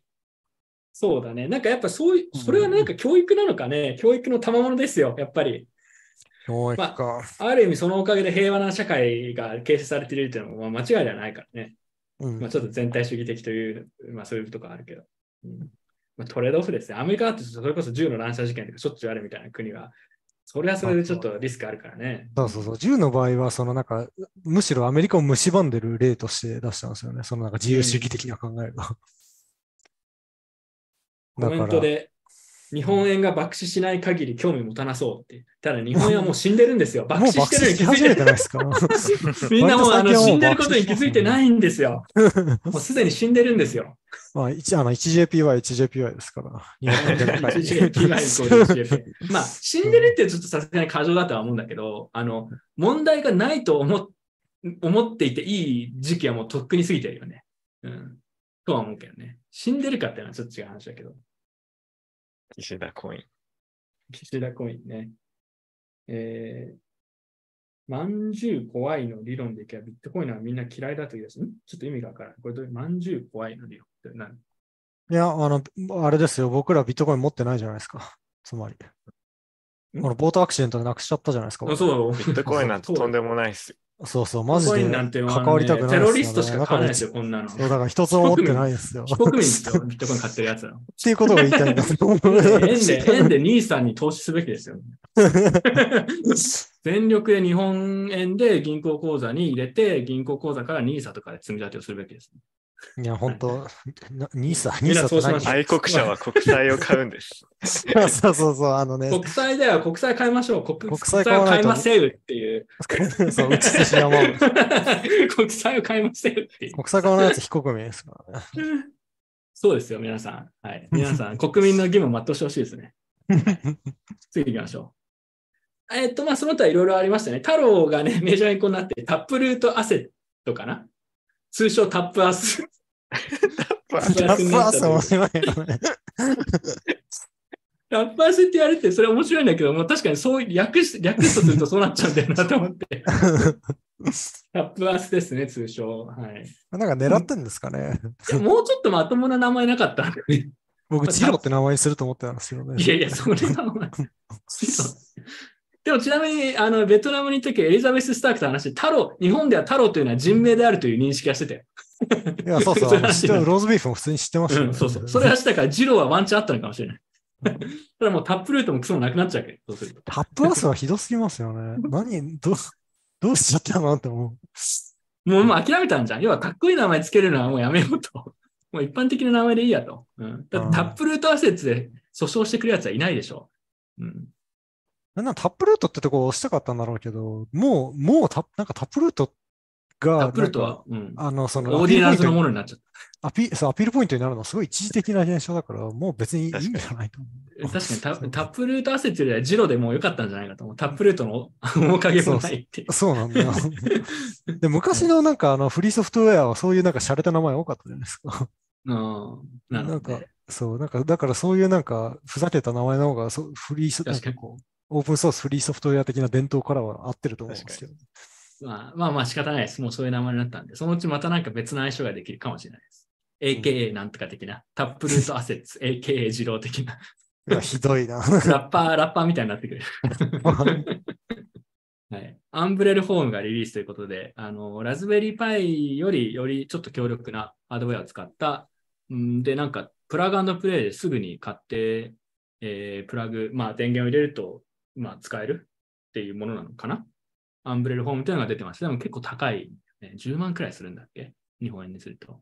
ちょっと高いよね。あそれぐらいだったかな。うん。うん。あの、まあ自分で作ったら6、7万ぐらいで作れる構成のものだけど、その代わりサポートがないとか、そういう感じの。ああ、でも6、7万って言われると、場合によっては、まあ、あり、ありっちゃありかもなってちょっと思ったりするな。ちょっとプレミアもつくかもしれないし。第第一バージョン。ああ、ケースでね。そうそうそうそうそう。ああ、そういうわ、ろ原価6、7万だったらちょっと検討してもいいかな。原価5万以下とかだったらちょっとって思うけど。うん。なるほど確かににうん2テまあなんかラぐらいあうん入ってるし、あの、SSD も。買っちゃおうかな、そしたらこれ。ていうか、まあ、あの、その先行者的な、なんか、割と妥当な値段設定だと僕は思います。確かにね言われてみると暴利って感じではなかった。あーじゃあ皆さん、僕今考えを変えました。皆さん変えましょ 急に。う。急に。全然しゃべるちょっと高いよね。しかも、ルーティングやったら強制閉鎖で資金を失う可能性がトランザクション。でもまあ、あんまり面白いからね。あの、興味がある人はこれ買ってみてもいいかもとちょっと今思いました。はい。次行きましょうそうだな。なんか問題が起きたら結局全部アンブレのせいにできないから、そう強制閉鎖とかもね。だから、そこいや、が。強制閉鎖アンブレルをいずれにせよアンブレルのせいにはできない。まあまあ、いや、そうなんだけど、もう本当にあの一般人に普及させていくとしたら、なんかそういうところまで、そうだねそう、あの事業者側がの責任しなっていく必要があるじゃないですか。うん、はい。そうだね。でまあ、そこをやろうとしてるってことなんだろうね。うん BRC30 というのが考案されるというか、これはジョーさんがむちゃくちゃ興味がありそうなネタですよね。え、何これ知らない。いや、俺俺もあの、ゴッツさんのニュースレターで読んだだけなんだけど、これ何かというと、BRC20 をステークすると、こトークンが新しいトークンがもらえるためにするプロトコルらしい。なんか BRC20 の拡張プロトコルらしい。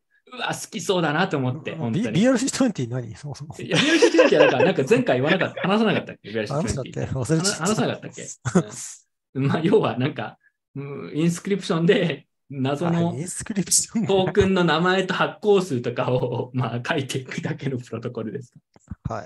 それそれをトレードするっていう。まあ死ぬほどどうでもいいよ。死ぬほどでも、ただその死ぬほどでもいいコインは、これ何にも使えないじゃないかって批判されてたところに、この BRC30 がステーキングができる。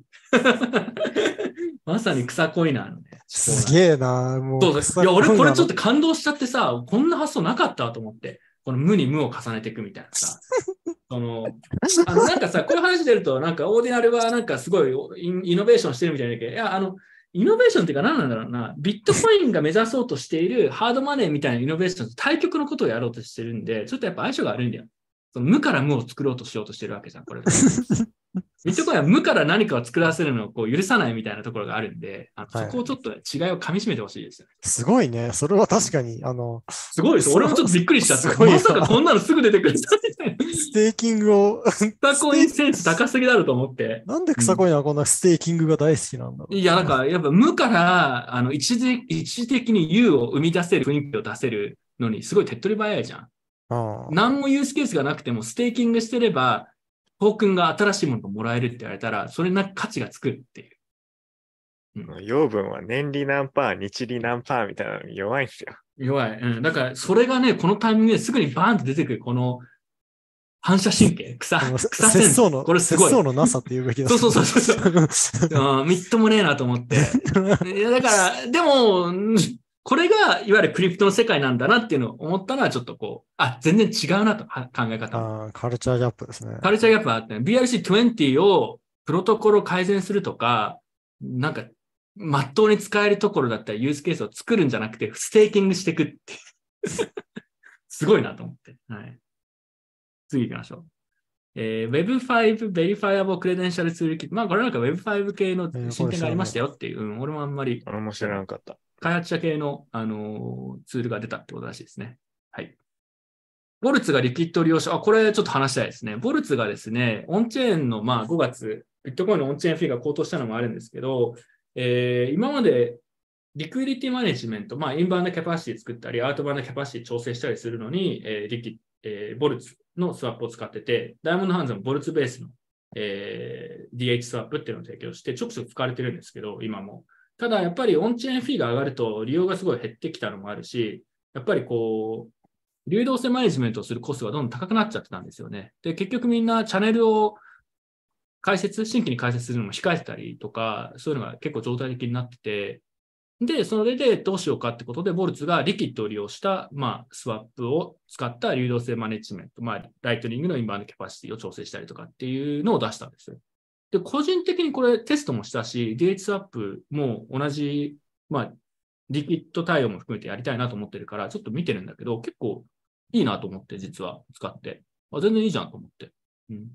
で、ツイッターで公式のツイッターがやってたんだけど、これ公開してからすでに、えー全体のスワップのうち20%がリキッドを使ったスワップになってたって言ったから、あ、なんか結構需要あるんだろうなって思ったのと、やっぱこういうのがあって、ライトニングとリキッドの距離が結構近づいていくことで、あの、誰も使ってないリキッドブロックチェーンがついに日の目を見る日が、もしかしたらこういうのがきっかけで出てくるのかなってちょっと思ってます。はい。なので、これは実はね、地味にあの注目している。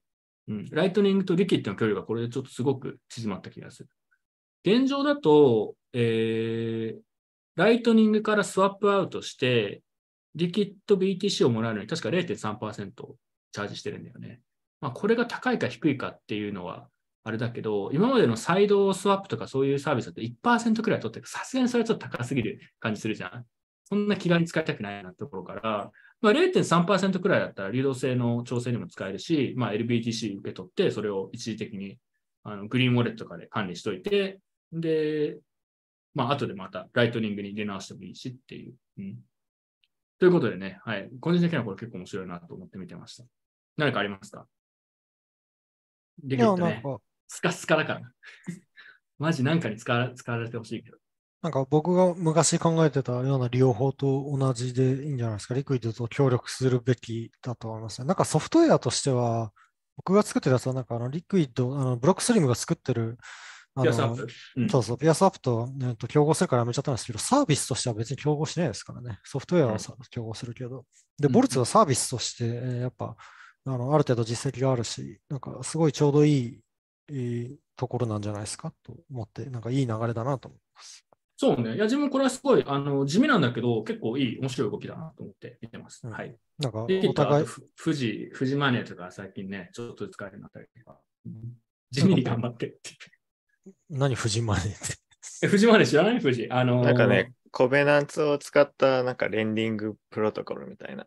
えー、そうそうそう。まあ、あのメメーカー DAO って、まあ多分聞いたことあると思うんだけど、あれをリキッド上で、まあ、近いことをやろうとしてる。まあ、B- LBTC を担保に出して、えー、150%の担保に対して100%分の、えー、富士マネー、まあ、ステーブルコイン相当のものね、を、えー生成するっていう。そうでそこがダメなところなんですよね。誰が富士 USD を欲しがるかっていう問題なんですよね。うーん そこなんだよね。富士 UST はじゃあなぜ1ドルにペックするんですかみたいな。うん、一応その、てか、富士って名前、名前なのに JPY じゃないんだと いやいや、確かに。その発想はなかった。なんで言われてみたら、ちょっと、俺今度文句よ。なんで富士なのに USD なんですか ?JPY はいつ ?When JPY って。富士なの JPY 言えばいいか When JPY って今度言ってきた。いいね。そうだね。富士マニーが富士マネー、うん。富士マネーが大量に USDT を用意できたら普通に USDT を同じ仕組みで貸し付けられるけど、多分そのお金がないから、ない、どね。独自ステーブルなんだけど、それなんか使える場所ないから意味あるのかっていう気は若干あるよね。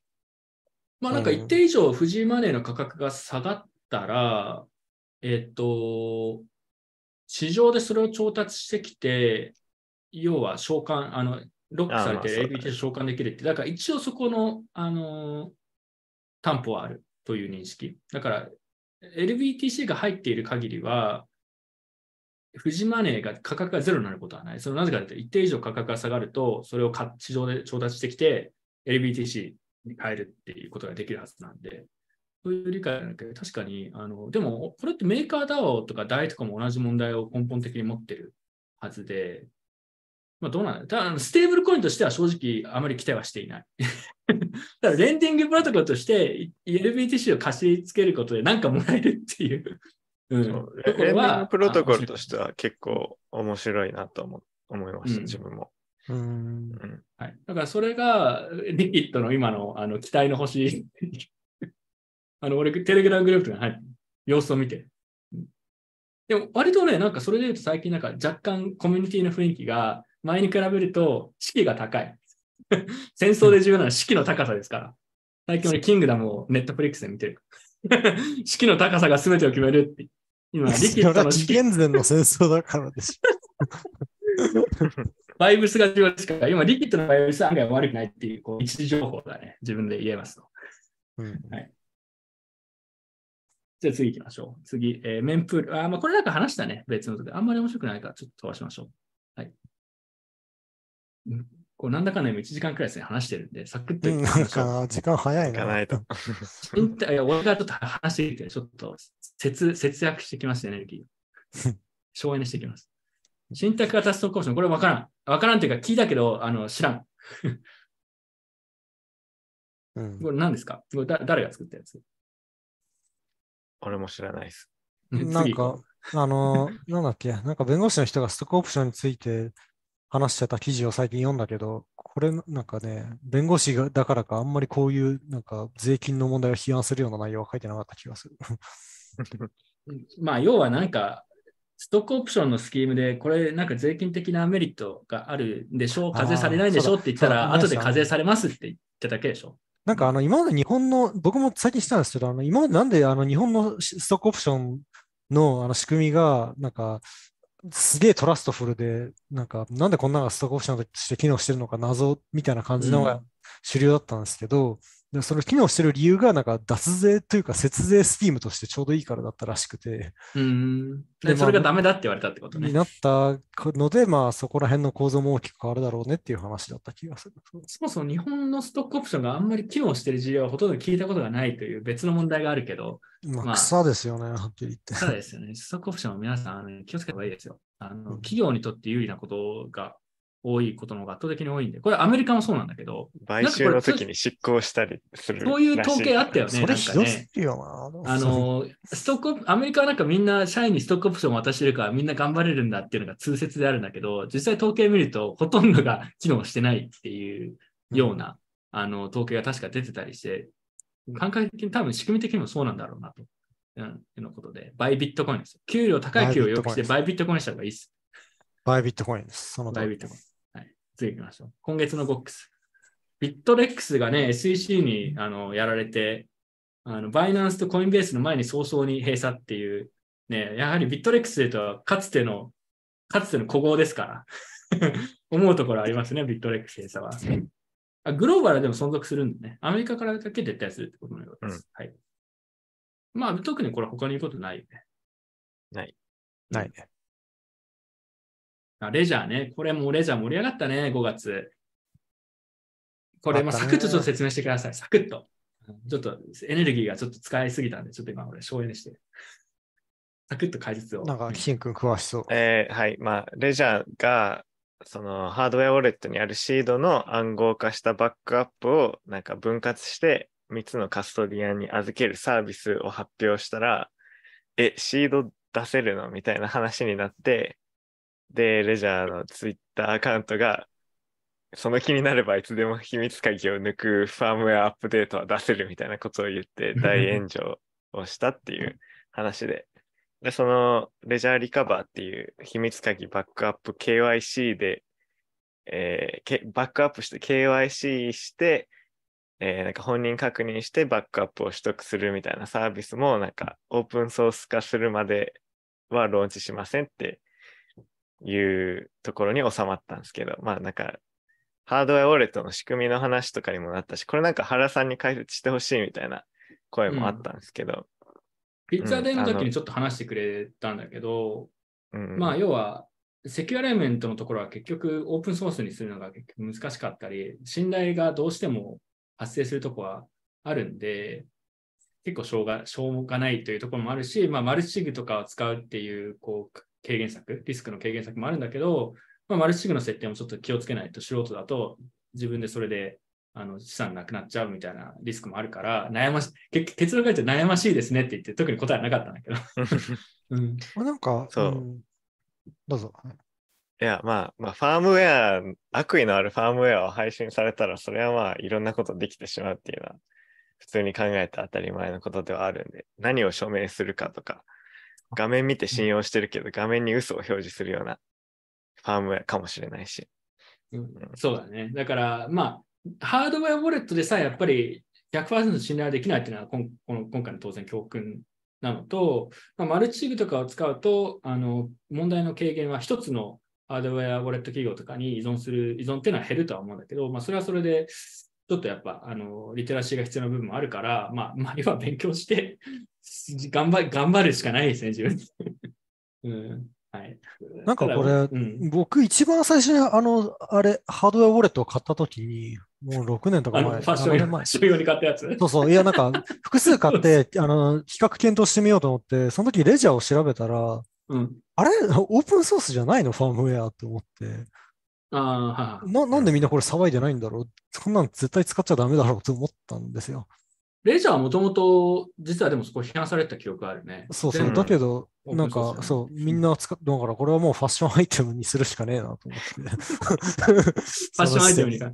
なんかそれで言うと、あのレジャーとトレザーは自分も結構、まあ、あの慣れてるし分かるんだけど、他の最新しめのハードウェアウォレットあんまり詳しくなくて、ブロックストリームだったら最近 JADO とか出してて、なんか結構ちっちゃいやつ。あれなね、ブロックストリーム、戸上さんとかさっき話してるんだけど、なんか今回レジャーとかやらかしをして、やらかしというか、まあコミュニケーションのミスとかもあるんだと思うんだけど、JADO とかその他のハードウェアウォレットになんか関心が高まってるというような話を聞いたけど、日本で JADO とか、まあ、コールドカードとかかな、なんかそのハードウェアウォレット興味ある、あの買うのに興味ある人って結構いるんですかね？要は日本でブロックストリームが JADO とかも売りたいみたいな話が一部来たりしてるんだけど、需要あんのかなと思って。でも今回の件とかも見てやっぱレジャーちょちょっとってものがあるんで、自分もね、つつレジャーを買うことはもう多分もうないと。もともとそんなすごい好きではなかったんだけど、てかな、草コンいっぱいサポートしてるのがね。そうそうそう、そうなんだよね。ううんん、だから、それだったら、まあ、あの、ブロックストリームとか出してるビットコインオンリーでそ、そっちに特化してて、ちょっと機能の比較とかまだしてないんで、あれですけど、そっちの方がまだこう支援したいなと思えるというか、使いたい。どうせトラストが発生するみたいな、どのやっぱハードウェアデバイスも結局同じ部分はあるとは思うんだけど、うん。はい。とは自分も思いましたね。ただ、レジャーサポートのこの逆切れみたいなこのコメントすげえ面白いね。これなんでこれ言ったこれ誰書いたのこれみたいな。これ半切れだよね。これ日本語に直したらどういう雰囲気これ。え、別にそんな感じしなくない？そうなの？テクニカリースピーキング？その下のやつ。うん下のやつ。これね、いや、日本語にしたら相当辛辣に聞こえると思うよ。えそうかな？なんか僕普通に誠実に言ってて誠実。そう。うんいや、俺これ、これなんかさ神経逆なでする気満々だなと思ったけど。うん。なんか、whether you knew it or not っていう部そう分そうそうそうょっとなんか、お お前前が知らなかったがお前が知らないだけですでにトレンドでバーーカって言ってるような感じ ちょちょっとそこがきついかなと。そうそうそう。まあまあまあ確かあとに言われるテテクニのわからんでもテクニクリー、テクニクリースピーキング。いやいや、厳密にはお前らどうせ信頼して、それで知らなかっただけだバーカって言ってるように。簡単に言うと。なるほどな。なんかそこまではなんかあんまり読み取れなかったけど。普通にコミュニなんかあの技術畑の人が書いた文章なんだろうなって思うえ、多分技術畑の人じゃないとこんな風に書かないだろ。その、厳密に言えばそれは常にすることができた。これサポートの人が書いてたらクビでしょ、絶対。うん これにみんな切れてたから、そうなんだ。僕はなんかむしろこのコミュ障感が、君が、君が知らないだけで我々はこうする能力がずっとありましたって。確かに誠実っちゃ誠実なんだけど、その、言い方がね、あの、これ書いた人が誰なのかすごい気になる。あコールドカコールードが多いなドカード。いいね、コールドカード。コールドカードね、使ってる人。この、この件で買ったみたいな人もいるみたいだね。コールドカード、日本で買うとしたらもう直接輸入するしか今ないうん、ないのかな。そうと。まあでも輸入事業、輸入というかなんかその、リセリング、まあ要は、おろして日本で、まあ、まあ一部サポートかもしれない売るってのはできなくはないんだけど、そんな大きな市場じゃないからね。そこなんだよね。やってもいいんだけど、ちょっと体制を作る割に需要がないとや手出しづらいなっていうのは思ってますけど、まあただ、あの、ジェードも欲しいとか、もっと実はいろんなハードウェアウォレット買いたいんだけど、結構手が出しづらかったみたいな人がいれば、コメントいただければ、あの、ダイヤモンドハンズからそういうのをちょっとやる可能性はゼロではないです。はい。まあ、そんなに難しくないからね。次行きましょう。あマウントコックスのハッカーが2人起訴されたらしいですね。はい。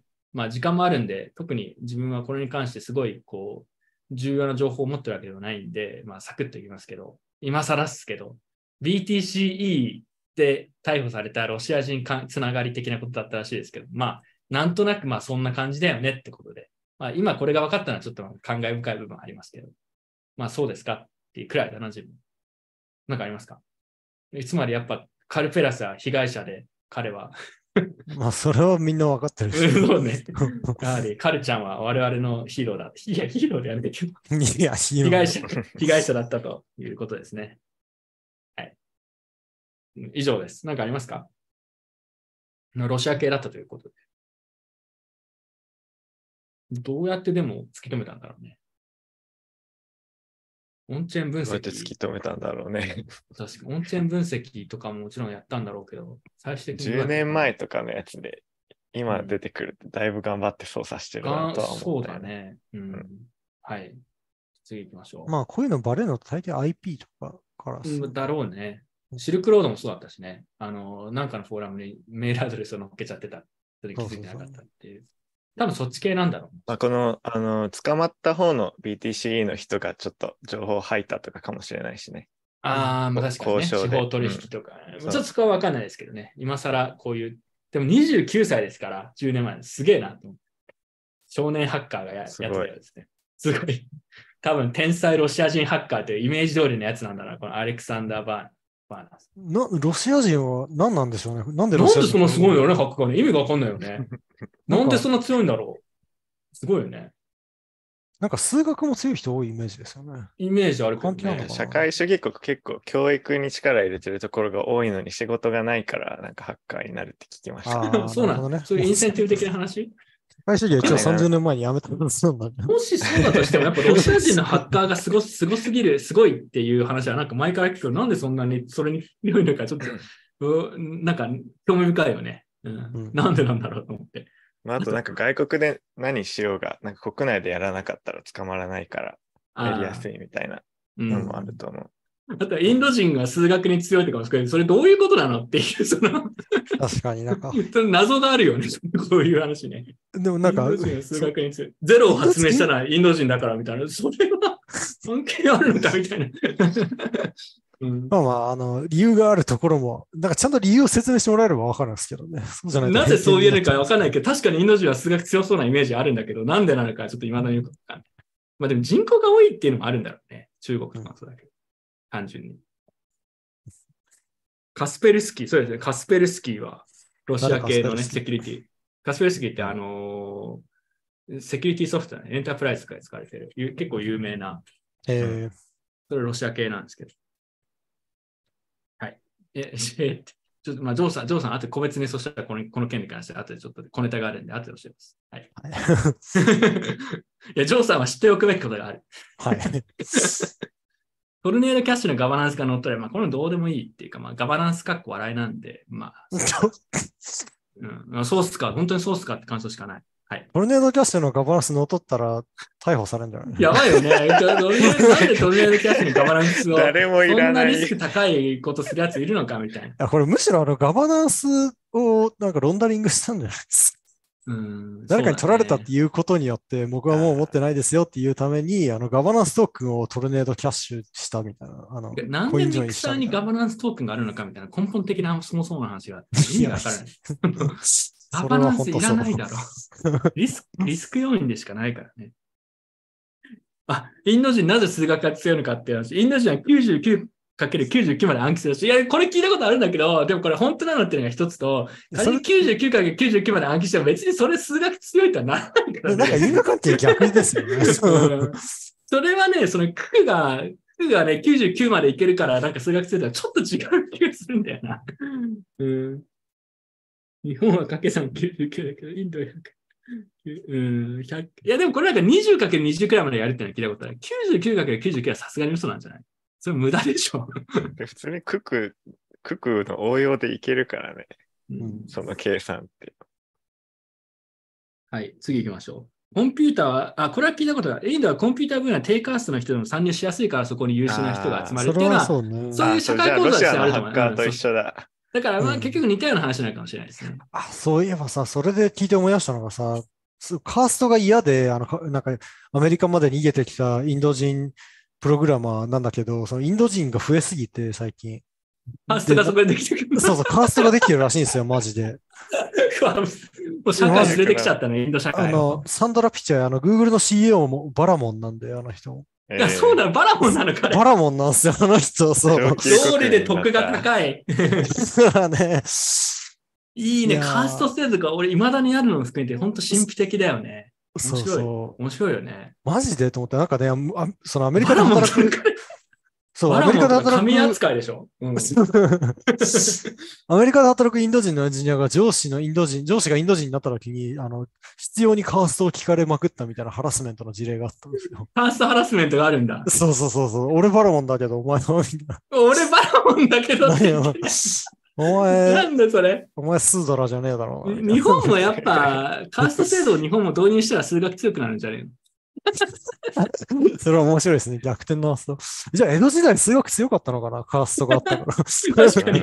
死の交渉。で俺なんかで最近なんだけど、江戸時代の死の交渉ってなんか、なんかちゃんと4つにちゃん分かれてなかったというか、それはなんか、いわゆる誤解だったみたいな話を聞いたことが、ちょっと分かんない。うん、なんかで見た。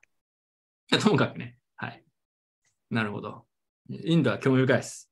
な全然ちょっとよくわかんない。で、北朝鮮も ハッカー強いですから。北朝鮮も仕事がね、これしかないっていう。これ今、北朝鮮いで、転職サイトみたいなのがあったら、最も、最もホットな多分、職種が Web3 ハッカーとか、多分ね、2番目はミガミサイルのガーフエンジニアァーに相当するものが サイバー部隊みたいな感じじゃないですか？ううんん。うん北朝鮮の場合は本当にそれこそそう、まあ一部の頭のいい子たちを連れてきて、もうひたすらにやらせるってことなんだろうね。うんはい。なんか同じですね、全く。全くびっくりするぐらい全く一緒です。日本もなんかここから学べるヒントがあるかもしれないですね。Web3 いや、学びたくねえ。はい。次行きましょう。北朝鮮にだけは学びたくない。そうね。北朝鮮とか笑い物にならないからね。もうなんかその、餓死とするレベルとか食料規制とかっていうねこ。の世の地獄ですからね。そうね。いや、面白い。なんか YouTube とかでたまにね、あの、脱北した人の当時の経験とか、なんかインタビューとかあるんで、たまに見たことあったりするんだけど、いや、なんかそんな世界になってんだっていう、もう相当きつそうで。はい。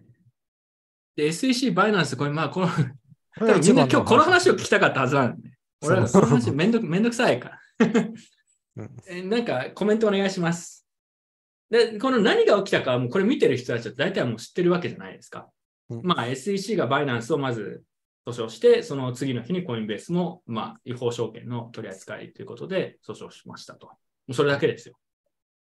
まあ、誰も驚いてないんじゃないですか、驚きはない。驚きはない。なんか今更これに驚いてるとしたらそれはおかしい。それそれがおかしい。うんうんで、ジョーさんが言ったけど、俺ニュースレターで書いてから、草草のコインがたくさんあるのに、それをさ、証券ではないってさ、あの、真顔で言ってる方がおかしいわけであって、本当に真面目に言うと。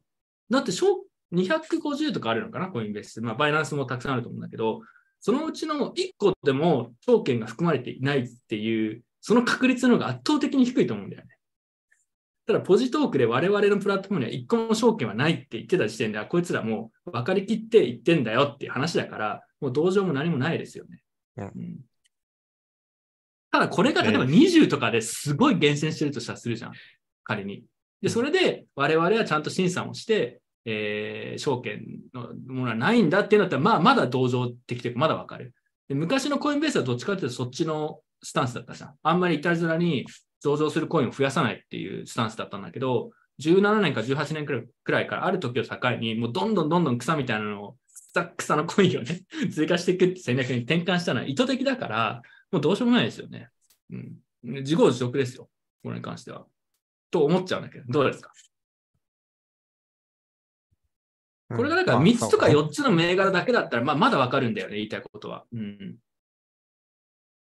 はい。なんかあればお願いします。なんか僕がこのニュースを軽く見てて思ったのは、このゲンスラー、この SEC の偉い人、ゲンスラーさんに対する個人攻撃がいろいろあったんですよね。あそうね、みんな個人攻撃してるよね。バイナンスの職にアプライしてたとか。あ、それは、それは小ネタとしてはめちゃくちゃ面白いよね。その SEC の長官になる前にバイナンスのアドバイザーにあのアプライしてたっていう。そう。それなんか、あの、本来、あの、ゲンスラーの攻撃材料には全くならないと僕は思うんですよ。別にならん、な、うん、その、ちょっとわからない人もいるかもしれないんで、なんか小ネタなんだけど、なんでばあのゲンスラーがこんなにバイナンスか、まあ、コインベースもそうだけど、むちゃくちゃこう潰しにかかってくるかっていうと、これは個人的な支援なんだとかっていう人がいそうそうそうそうて、その要は、ばあのこれは事実だと思うんだけど、ゲンスラーは SEC の長官になる前に、バイナンスで、まあ、仕事に、まあ、アプライした。まあ、転職活動ですよ。で、バイナンスで インタビューをして、それ断られたのかよくわかんないけど、まあ、それはわかんないですけど、結局 SEC に来たんだけど、それがあって、個人的な恨みがあるから、こんなにこう、潰しにかかってるんだっていう。なんかいえ、違うんだよ。あの、証券規制のアメリカのね、少なくとも、ハーウィーテストの基準で言ったら、素人の俺でも明らかに証券だとしか思えないものがない、ものが多いから、別にゲンスラーが個人的な支援とかじゃなくても、当たり前のことをある意味やってるだけなんで、なんだよね。てか、それだけじゃん。その、草コインがイノベーションかどうかは別として、草コインがハーウィーテストという既存のものに照らし合わせれば高い確率で証券になるっていうのはもう疑いないように事実だったわけで、ただそれをリストしてるのはリスクをや取ってやってたってことだから、もうなんか、別に陰謀もクソもないですよね。証券普通に違法に売ってただけでしょっていう。それだけですよ。いや、そうなんですけど、でもその上で個人攻撃が起きてるっていうのは、なんか、いや、聞いてるんだな、この攻撃がと思います。聞いてるでしょだってうんみんな分散してるって言ってて、これで証券であるはずがないって言ってたのに、証券だって言われちゃって。で、結局、ロビン・フットが強制売却するとかも含めて、1日でさ、あのマティックとかソラーナとか価格20%くらい落ちてるわけじゃん。あの資産的にも結構ダメージを受けてる人もいると思うし、うんだからみんなも個人的に支援で、いや、ゲンスラーは個人的な支援でクリプトとバイナンスを潰そうとしてるっていうのは、どっちかというと、それを言ってるあなたが価格が下がったりした支援でゲンスラーを批判するだけですよってことで、完全にブーメラン。まあ、それもしかしたらあるのかもしれないけど、ゲンスラーのね、個人的な、よくわからんけど。まあでもさ、ビットコインってそういうのも含めて、そういうのがあっても、あのそういう状況下でも機能するような仕組みにしようっていうのが、あのスタートのモチベーションのはずなのに、なんか、みんなでソーシャルメディアで分散分散って言って、ゲンスラーのミーム作ってらなんか、あの違法にならないみたいな世界を期待してるんだったら、それがおかしい、ね。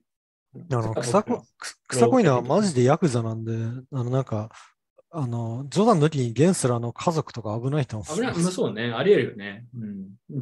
でも、ゲンスラーは本当になんか個人的なアジェンダあるのかね、あるかもしれないね、それは。まあ、あっても別に自分はそれは驚きはしないし、あのでもて、いや、でもなん転職活動で落とされたっていうのは、そのなんか、あの、個人的な恨みとしては、その、根拠が弱いと思うんですよね。そんなの弱いよ。それはネタだ慣れてるでしょ。そううん、そうそれはネタでしょ。転職しようと思ってた時点で、これは多分役人としての立場的に自分のなんかベストな仕事をしようとしてるだけだとは思うんですよね。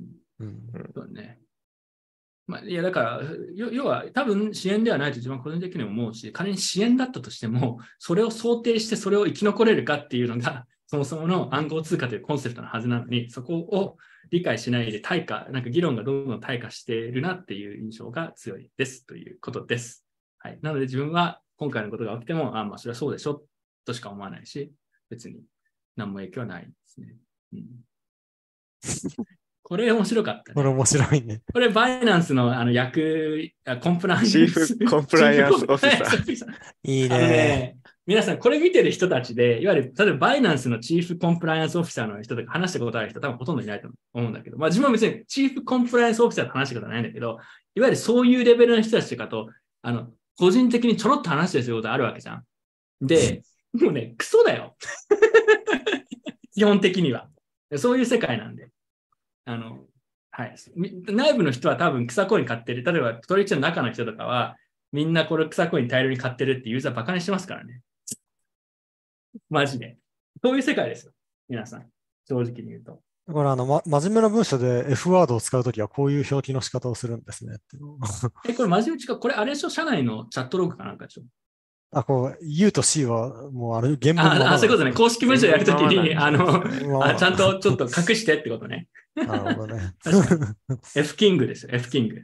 F キング。F キングアンライセンスセキュリティです。もう明らかに分かってますけど、ブローっていいよね。最後のブロー、ブローいいよね。このブローがね、本当にいいんだよね。面白い。うん、このブローが本当にリアルっぽいよね。解像度がめっちゃ上がる。解像度高いこのブローが、このブローめちゃくちゃいいんだよ。俺これ超好きだわ。はい。なので皆さん、あの、取引所の社内ではこういう、こういうやり取りがされてる可能性が高いということをね、覚えておいてください。はい。あの、弊社では今のところ見当たらないんで、弊社ってどの、あ、フェネックス。フィネックスは大丈夫なんで。連絡取ってないだけ、はぶられてる。あり ありえるな。見えないチャンネルで行われてる。見えないチャンネル、ジョンさんがいないサイドチャンネルでやってるのか。ありえる。ありえる。パッキンさんちゃんとジョンさん、へ語尾に bro つけないと。 bro つけたから多分あの交流が深まる。はい、次行きましょう。これはでも面白い。っていうか、これがバレちゃってるのが面白い。ね、なんでバレたの？これ。いや、なんかリークしたんですか？誰かが。あ買収とか？のねちょっとなんかバイナンス US とかの元 CEO とかが作ったんじゃないかみたいになうん陰謀論が流れてたけど、まあ全然あり得るとは思う。いや、バイナンスが、バイナンスがこれに切れてたって、お前ら社内のやりとり流すんじゃねえって。ろ 録音してへんやろな。そそりゃ、そりゃそうだろうけど、切れてたっていう。いいね。人狼ゲームが始まってるわけだ、バイナンス始まってるね。はいで、ロビンフットで結局、あの、ロビンフットは今回の直接の訴訟対象じゃないんですけど、えー今回、証券認定された SEC に、まあ、訴訟が始まったばっかなので、まだどうなるかわかんないですけど、SEC からこれは証券ですと名指しで言われた、えーエイダ、ポリゴン、ソラナの3つを廃止するってことで、廃止するだけじゃなくて、彼らが手持ちで持っているコインを全部あの現金化するっていうことらしく、それがすごい規模なんで、えー価格がむちゃくちゃこの2、3日下がってたっていうことですね。一気に下がったね。確かに。20%、25%くらい下がったんだな。まあ、ロビンフットはそうだね。はい。まあまあまあ。なんかコメントありますか？なければ次行きます。まあ、この、こ、こいつら3つは、なんかフル株だからもう売り抜けたんじゃない？十分。うん。てか、うんこの3つが仮にさ、証券になったとして、どう今後その、どういう影響があるのかってところをどっちかっていうと気になっていて、日本も含めて。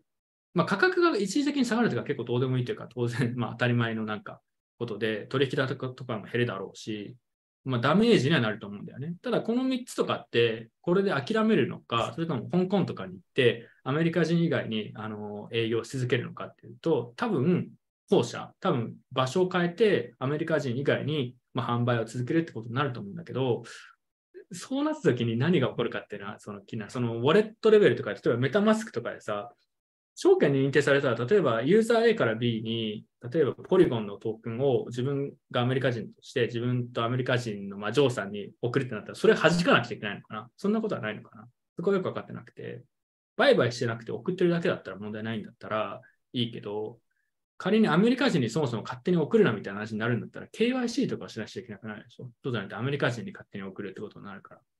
だから自分が懸念してるのはどっちかというとそっちですね。ウォレットとかレベルですごい影響がある可能性があるなっていうのをちょっと考えてる。うんはいうん草コインはどうでもいいかな、僕は。いやでもまあそれは分かりきった話なんで。いや、なんか僕が思うのは、むしろ証券認定されたら、あのなんか開発を中止するあの言い訳ができるから嬉しいんじゃないかな、運営はと思う。ああ、じいやもう、もう、うんああ、無理です。ごめんなさいって言って。頑張ったけど、そうそうそう despite 我々は our best effort, そうそうそう、我々は悪くないですって言えるから。despite our commitment to innovation, and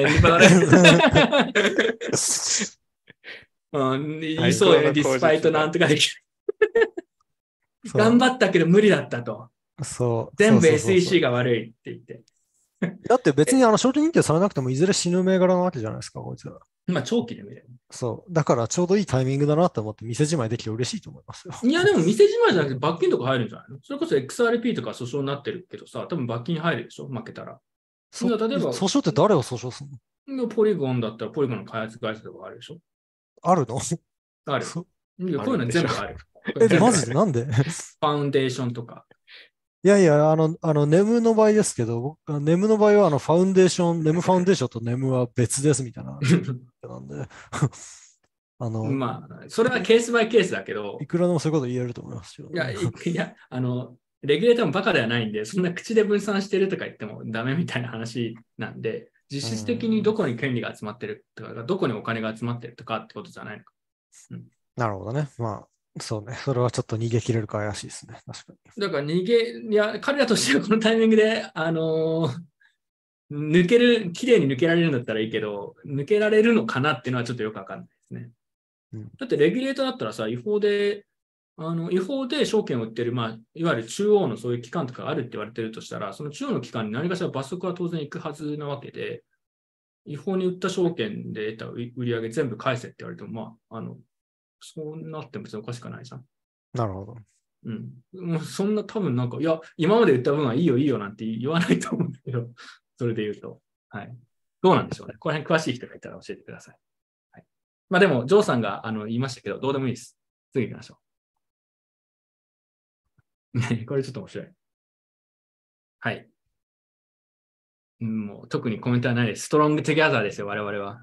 Strong together って何？いやなんてセンスのない今回、バイナンスが 今回の件で我々は一緒に頑張っていこう。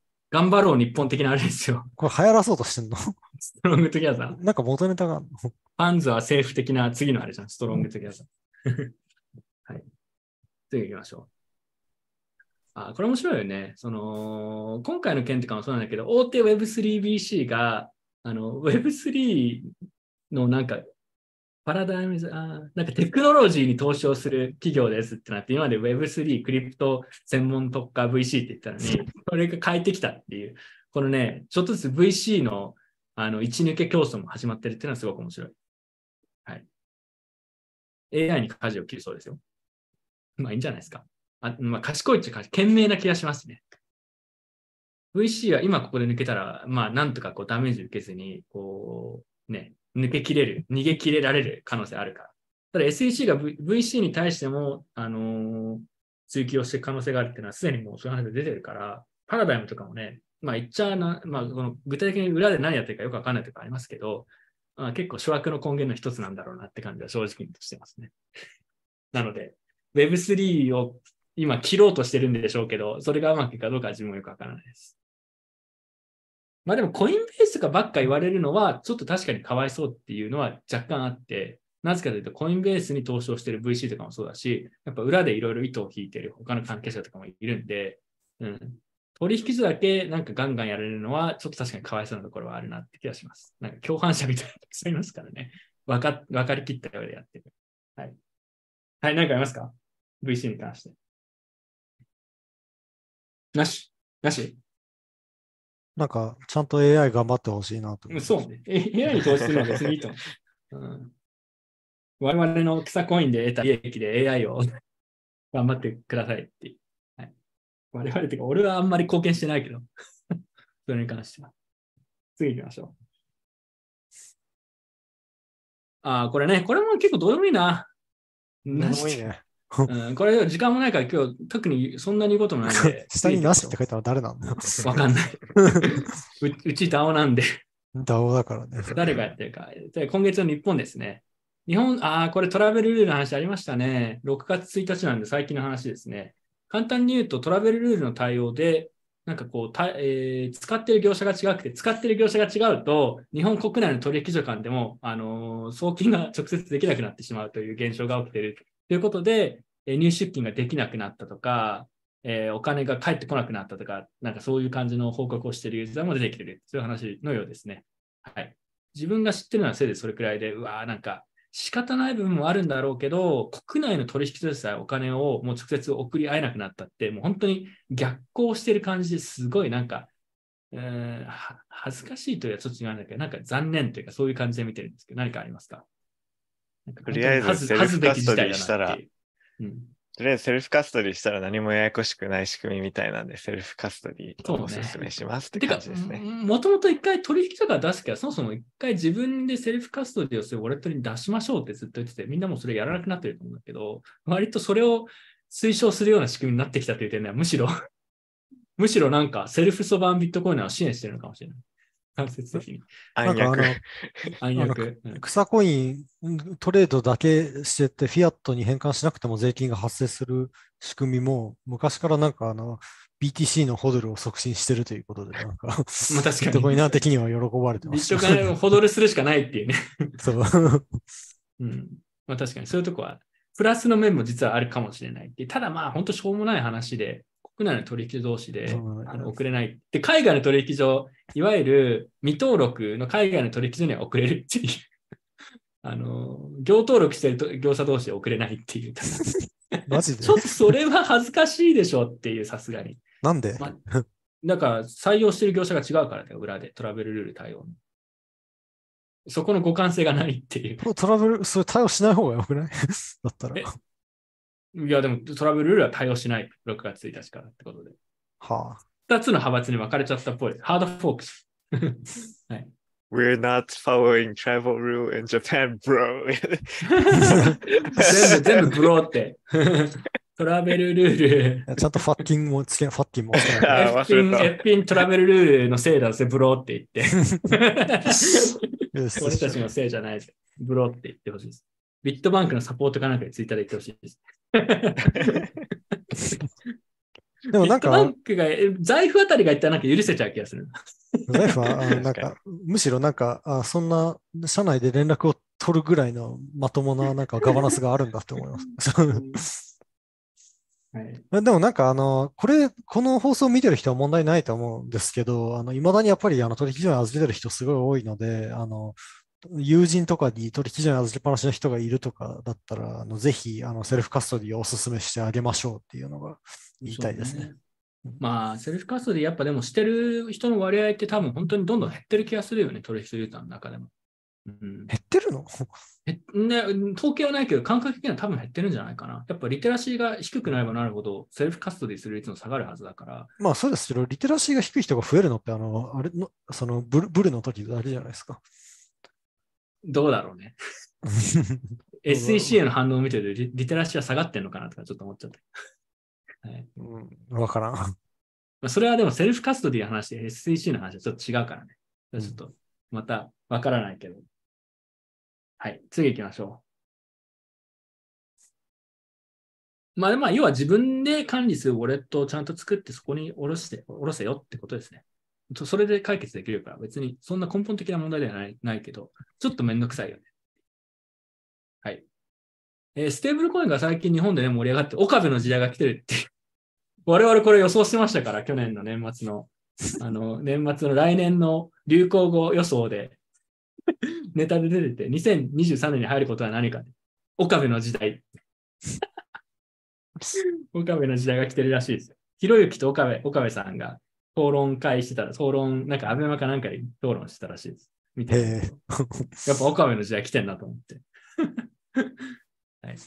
この人なんか、うあんまり活動してる感じがしないんですいや。頑張ってますか JPYC ですよ。はい。JPYC でも最近どうしてんだろうね。なんか、あの前払い式のスキームは使えなくなるってことで。うん、でもね、この人、この人はなんか、割とあの、ツイッターの意識の低さが僕は好きなんですよ。ツイッター力高いよね。ツイッター力高い。なんか、は なんか、なんとかに勝つとか言いながら、とんかつの画像上げてる俺、それ好きなのは JPYC が好きだな。いいね。JPYC 超好きなんだよ、俺。水産業ね。あの 海の方あれいいよね。なんかやっぱ岡部の時代だってことなんでしょうね、いや、そう、なんかあのね、ツイッターの、やっぱ意識低いツイッターはやっぱ魅力的なんですよ。うんいい。素晴らしかい。仮想西もその点はすごくいいです。その西のツイッター力高い。そう。でなんかクソどうでもいいことをちゃんとツイートしてくれるから、確かに。それそれがいい。しかも結構、仮想西ガンガン間違ったツイートしたりしてるからね。たまに割となんか適当に速明らかかに間違ってんだろ、これみたいな仮想西みたいな。ただちょっと面白いからいいいいんだけど。はい、次行きましょう。えーただ、これ書いてないけど、他にもなんかその、UFJ 系のステーブルコインのプロジェクトで、なんか複数のブロックチェーンをまたぐ、まあ、互換性があるような形でステーブルコインを、えー発行する。まあ、IBC とかを使うって言ったんですかね。あの、コスモスの。っていう話のリリースが出てましたね、ステーブルコインの。で、ステーブルコインで複数のチェーンをまたげるような仕組みにするっていう。なんかそれは今まで聞いた話の中ではすごい野心的な感じがするんですけど、ただ、実際こう、ちゃんと 動く技術としてそういう話をしてるのか、ただコンセプトとしてだけなのかちょっとよくわかんなかよくわかんないし、あの、あまり調べる気は起きないですけど、やっぱステーブルコイン盛り上がってるなって感じしますね。はい。じゃあ次行きましょう。えー、次行きましょ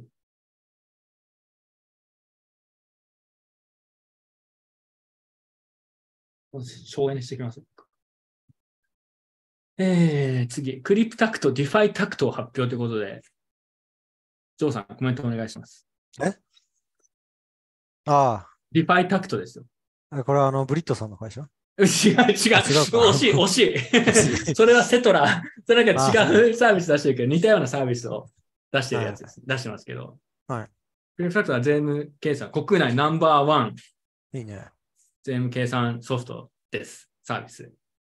で、それは DeFi の計算、DeFi で取引した、えー損益計算も自動的にやってくれるサービスを最近出した。ということで、俺が言いたかったのは、まず一つに、モッチーが頑張ってるっていうのが一つと、もう一つが、あの、クリプタクトとかがある意味一番真っ当な Web3 企業なような気がしてきたっていう。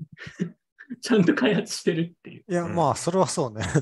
そうそうちゃんとしたウェブサービスを。一番まともなんだよねトークンを売るじゃない事業があるからね。Web3 企業は我我我こそはみんな言ってるけど、クリプタクトナンバーワンなんじゃないか説をちょっと押していきたいですね。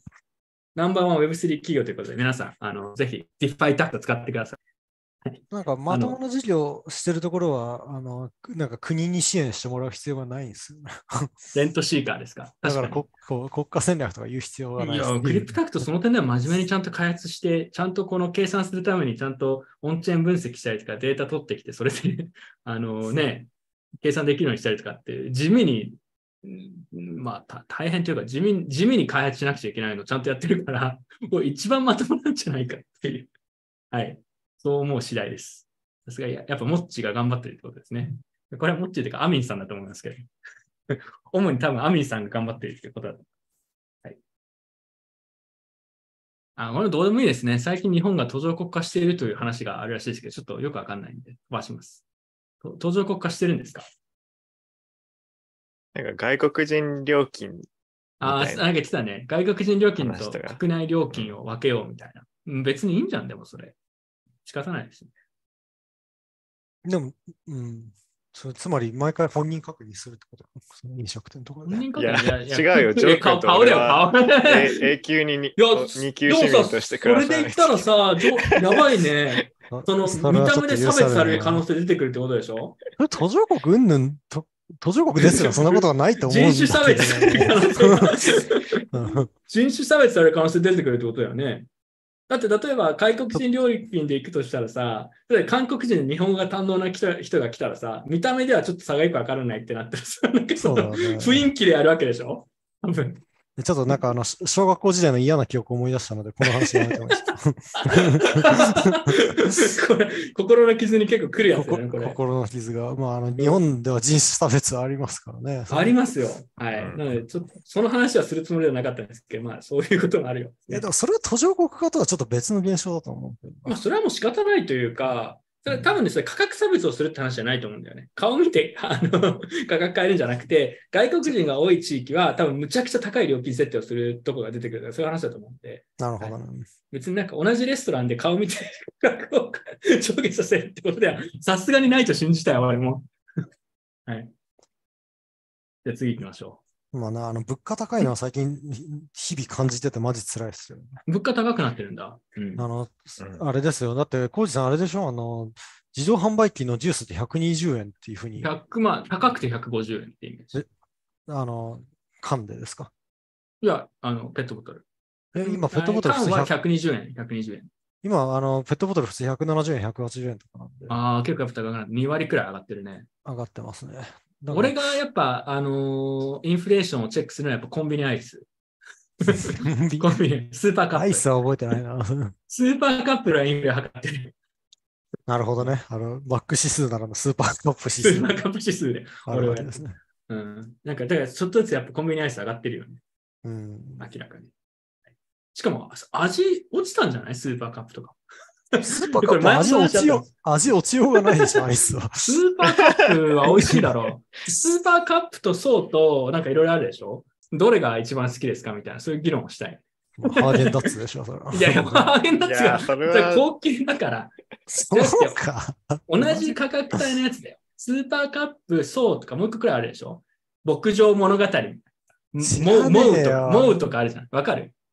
俺、コンビニアイス、まあ、今日本住んでないけど、昔本当コンビニアイス好きで、コンビニアイスをひたすらに食べ続ける生活を送ってたから。ー今、なんかあの、セブンイレブンが作ってるやつ全部うまいみたいな話説が。セブンイレブンのセブンプレミアムのそのマンゴーなんとかとか、美味しいレベル高い。すごい、すごいうまいっすよね。めちゃくちゃ美味しい。い。あの、あとチョコ、チョコチップバーみたいなの普通に美味しいからね。うん。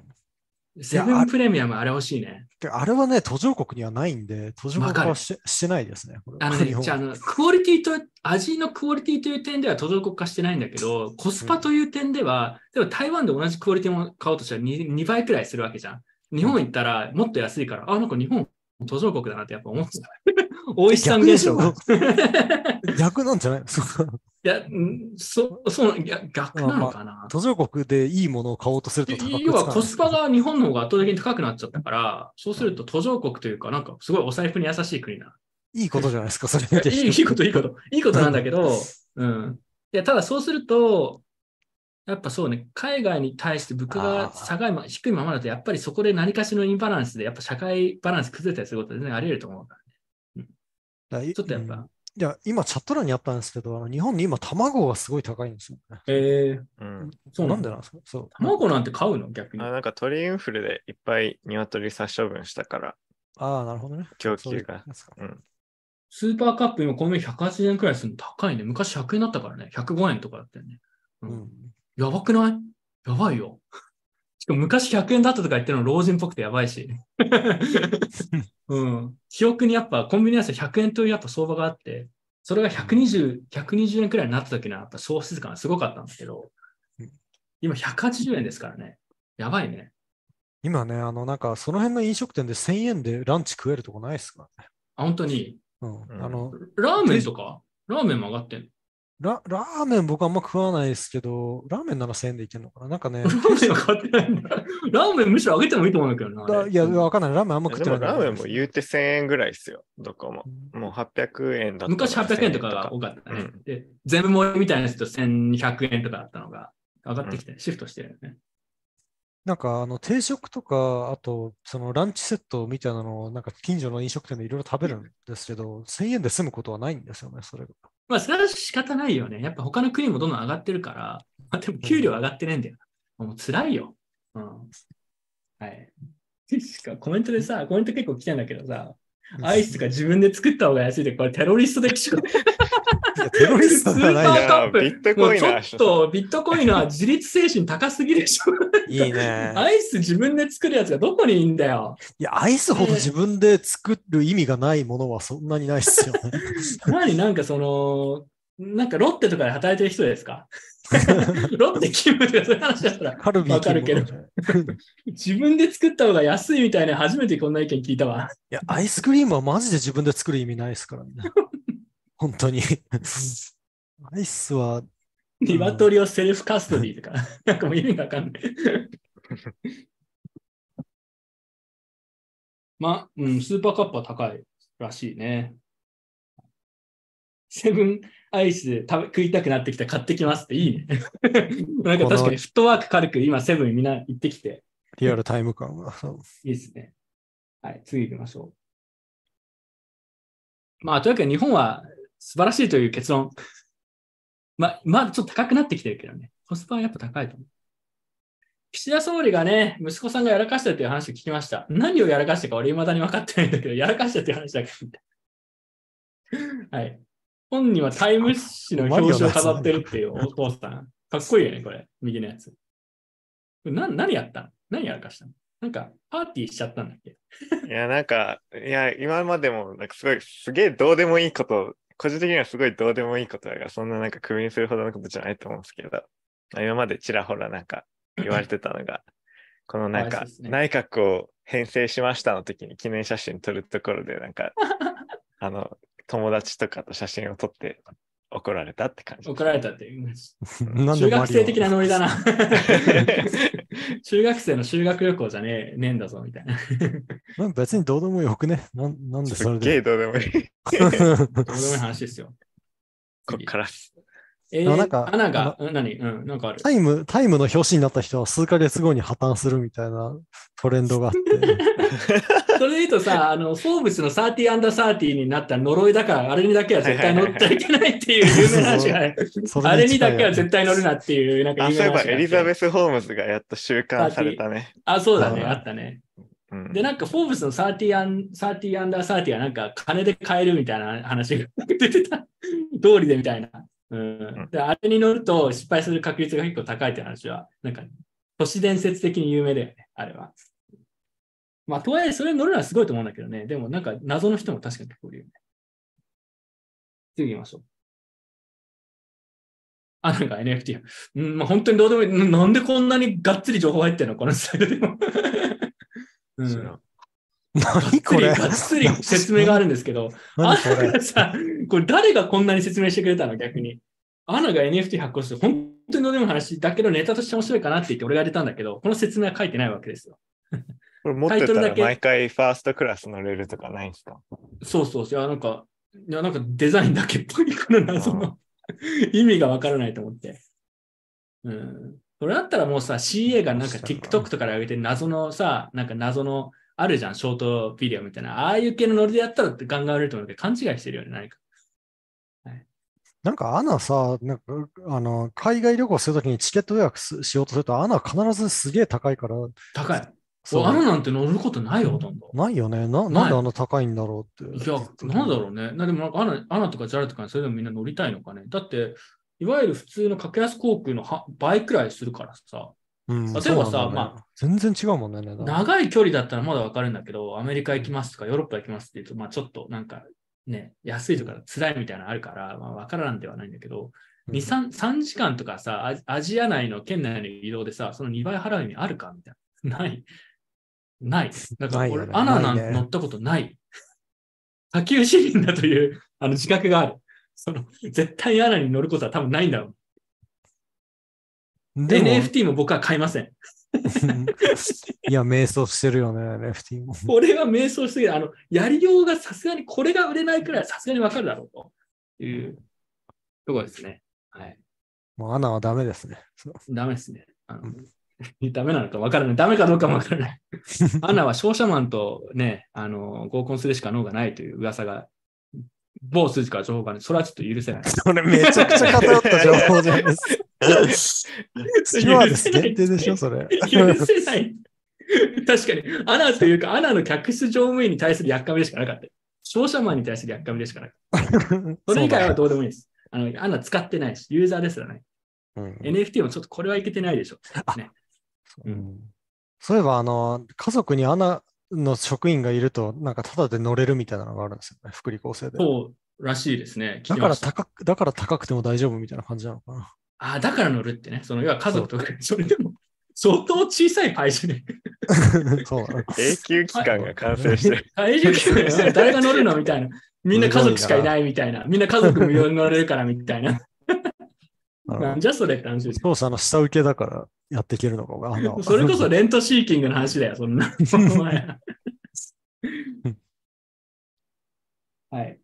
マイル貯めたい人が乗るイメージ。いや、これマイル貯めたいって俺謎でさ、マイル貯めても、か格安航空の音が安いんだから意味、まあ意味ないとまでは言わないけど、なんかマイルに対する進行がよくわかんないんだよね。なんなんだ会社の会社の出張で自分の個人にマイルを貯めるみたいな。なるほどね。なんか謎解けたわ。それだ。要はさ、なんか会社の金を使ってアナとかで乗るサラリーマンとかは多いって話だよね。なるほど。だから商売が成り立ってんだ。なるほどな。まあそ、そういうのは多分あるだろうね。その会社としてもね、あの特にあの固めの会社とか、こんな、なんかそのピーチなんて乗ってる場合じゃないだろうと、乗るとある 俺はピーチ乗るけどみたいな。まあバニラエアとか全然乗るぞみたいな。具体例出てくるのが面白いわ。ススクートとかね。俺が御用達がスクート、バニラエア、ピークートは知らんけど、ピーチは知ってる。ピーチは熱い女。チ、いつも、いつもお世話になっておりますって。なるほどね。めっちゃ面白い。はい。というわけで、えー、何これ知らん。これ何？まあ、よくあるやつですね。ちょっと時間もないので飛ばしましょう。うんこれだ、今日のメイン、これ最後これだけは言いたかった。ジョーさんにお勧めしたい新ファッショントレンドが 出てまして、この人見たことあるわ。なんか。モバイル、モバイルマイニングが今ね、空前の流行になりつつあるという話を聞いたんですよ。ちょっとジョーさんコメントお願いします。えー僕これにコメントするの？やっぱファッションアイコンでしょやっぱ前衛的なファッションで知られてるんで。どうですか？これ可能性ありますかね？あの、四六時中この学校で生活してんなら尊敬しますけど、こういう人ってカンファレンスに来てくるだけなんで。常にこれでやれって。そこれはきついでしょ。これで飛行機とか乗れないよ、これ。う。乗れないね。テロリストだね。テロリストでしょ、これ。テロリストだねななんでマイニングしてますみたいな絶さ。対セキュリティ通れないよね。これでもこの人さ、この会場までどうやって来たの？あ、でもスーツケースとかに入れてきたのか。まあ、そりゃそうでしょう。すげえな。みこれもう見てるだけで肩が痛い。これこれは。熱いのかな、うんしかも。重そう。腰痛くなりそう。熱いのかな？これしかも熱いよね、担いでるだけ確かに。発熱熱いですだけじゃなくて、しかもちちゃんとマイニングしてるんだよね、多分。うん。電源は？電源もだから、あの下、下半分がバッテリーだと思うんで。ねじゃあでかいバッテリーをわざわざ積んで、それで やってんだ。すごいよね、これ。マイななんかマイニングマシンを持ち歩く意味は一つもないじゃないですか。持ち歩どうなったら昔はぼ、昔はハードウェアウォレット持ち歩く意味なんてないじゃないですか。バカにされてたじゃん。いやー、あれはあるんですよ、ちゃんと。これは、うん、こんなのなんか歩いてる時にマーニングする意味ないじゃないですかっていうの、これちょっと 判例が出てくるかもしれない、将来的に。でもこれ、ちょっと今真面目な話なんだけど、うんこれはネタでしかないんだけど、将来的になんとかファッションコレクションとかでこういうの出てきそうじゃね？環境問題の意識とかさ、そうパリコレとかでこういうのやってそうじゃん。はいはいはい。うんえそうこれは大喜利になってるもんな。大喜利になってるから、パリコレとかでこういうの出てきてさ、やっぱこの人は時代の先を言ってたんだとかっていうことになりそう。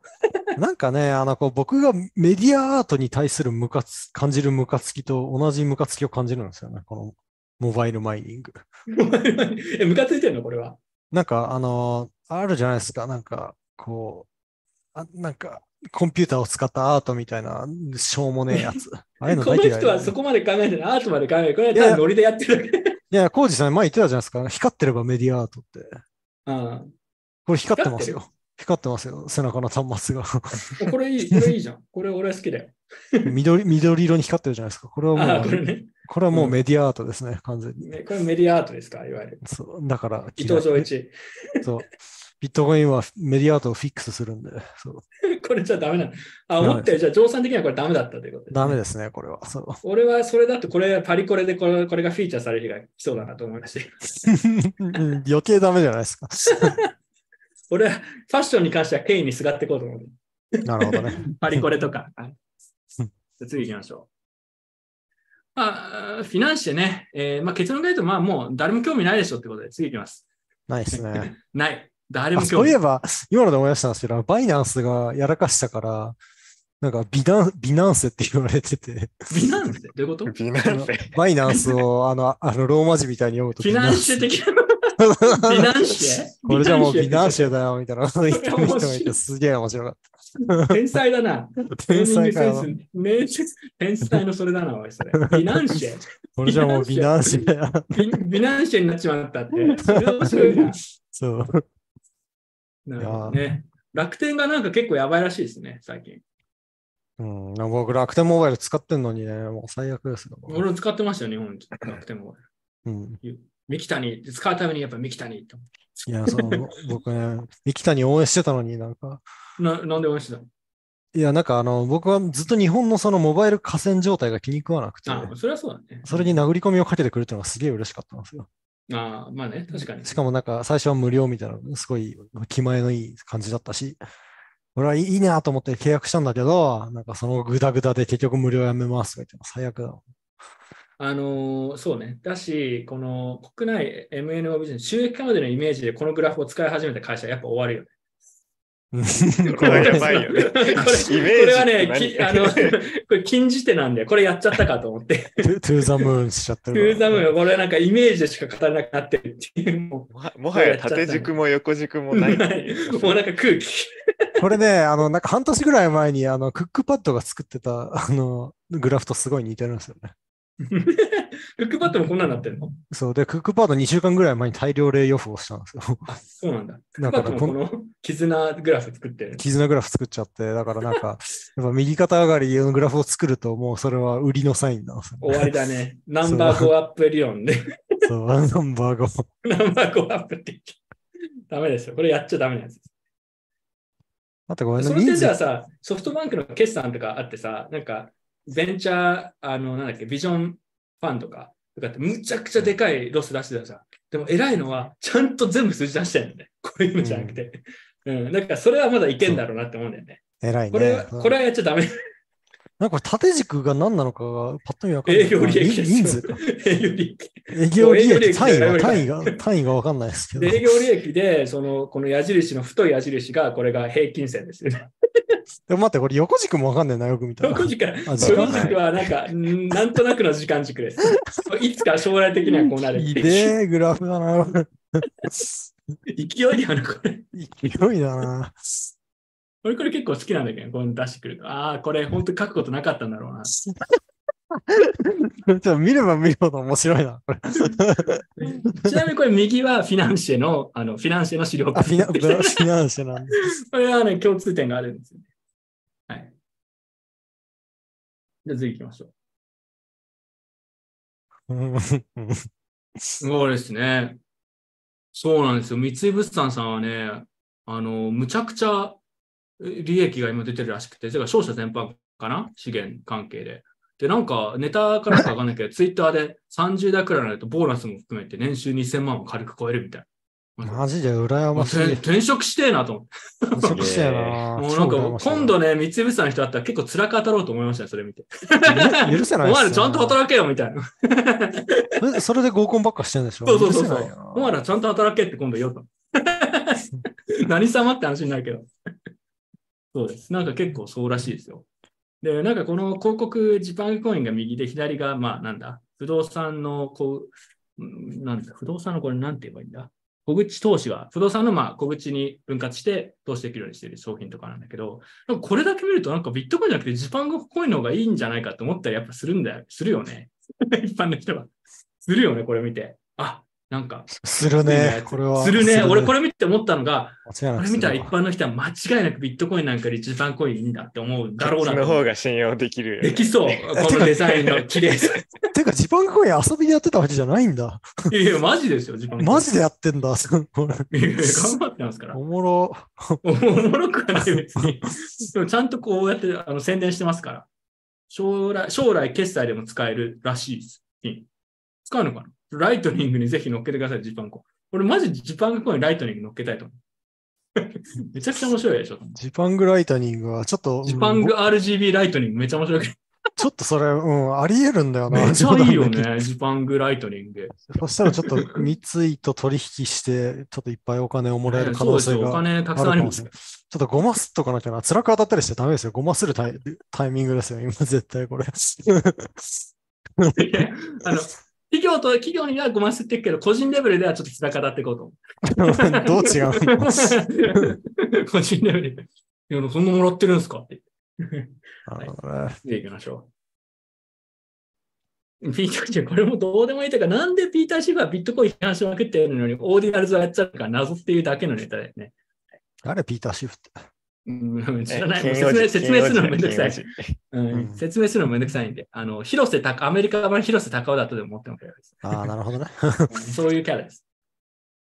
広瀬隆雄はなんか最近、あのー女子大生のチャットサイト パトロンになっててウクライナのなんか女子大生とチャットできるサイト。おむすび、おむすびですか？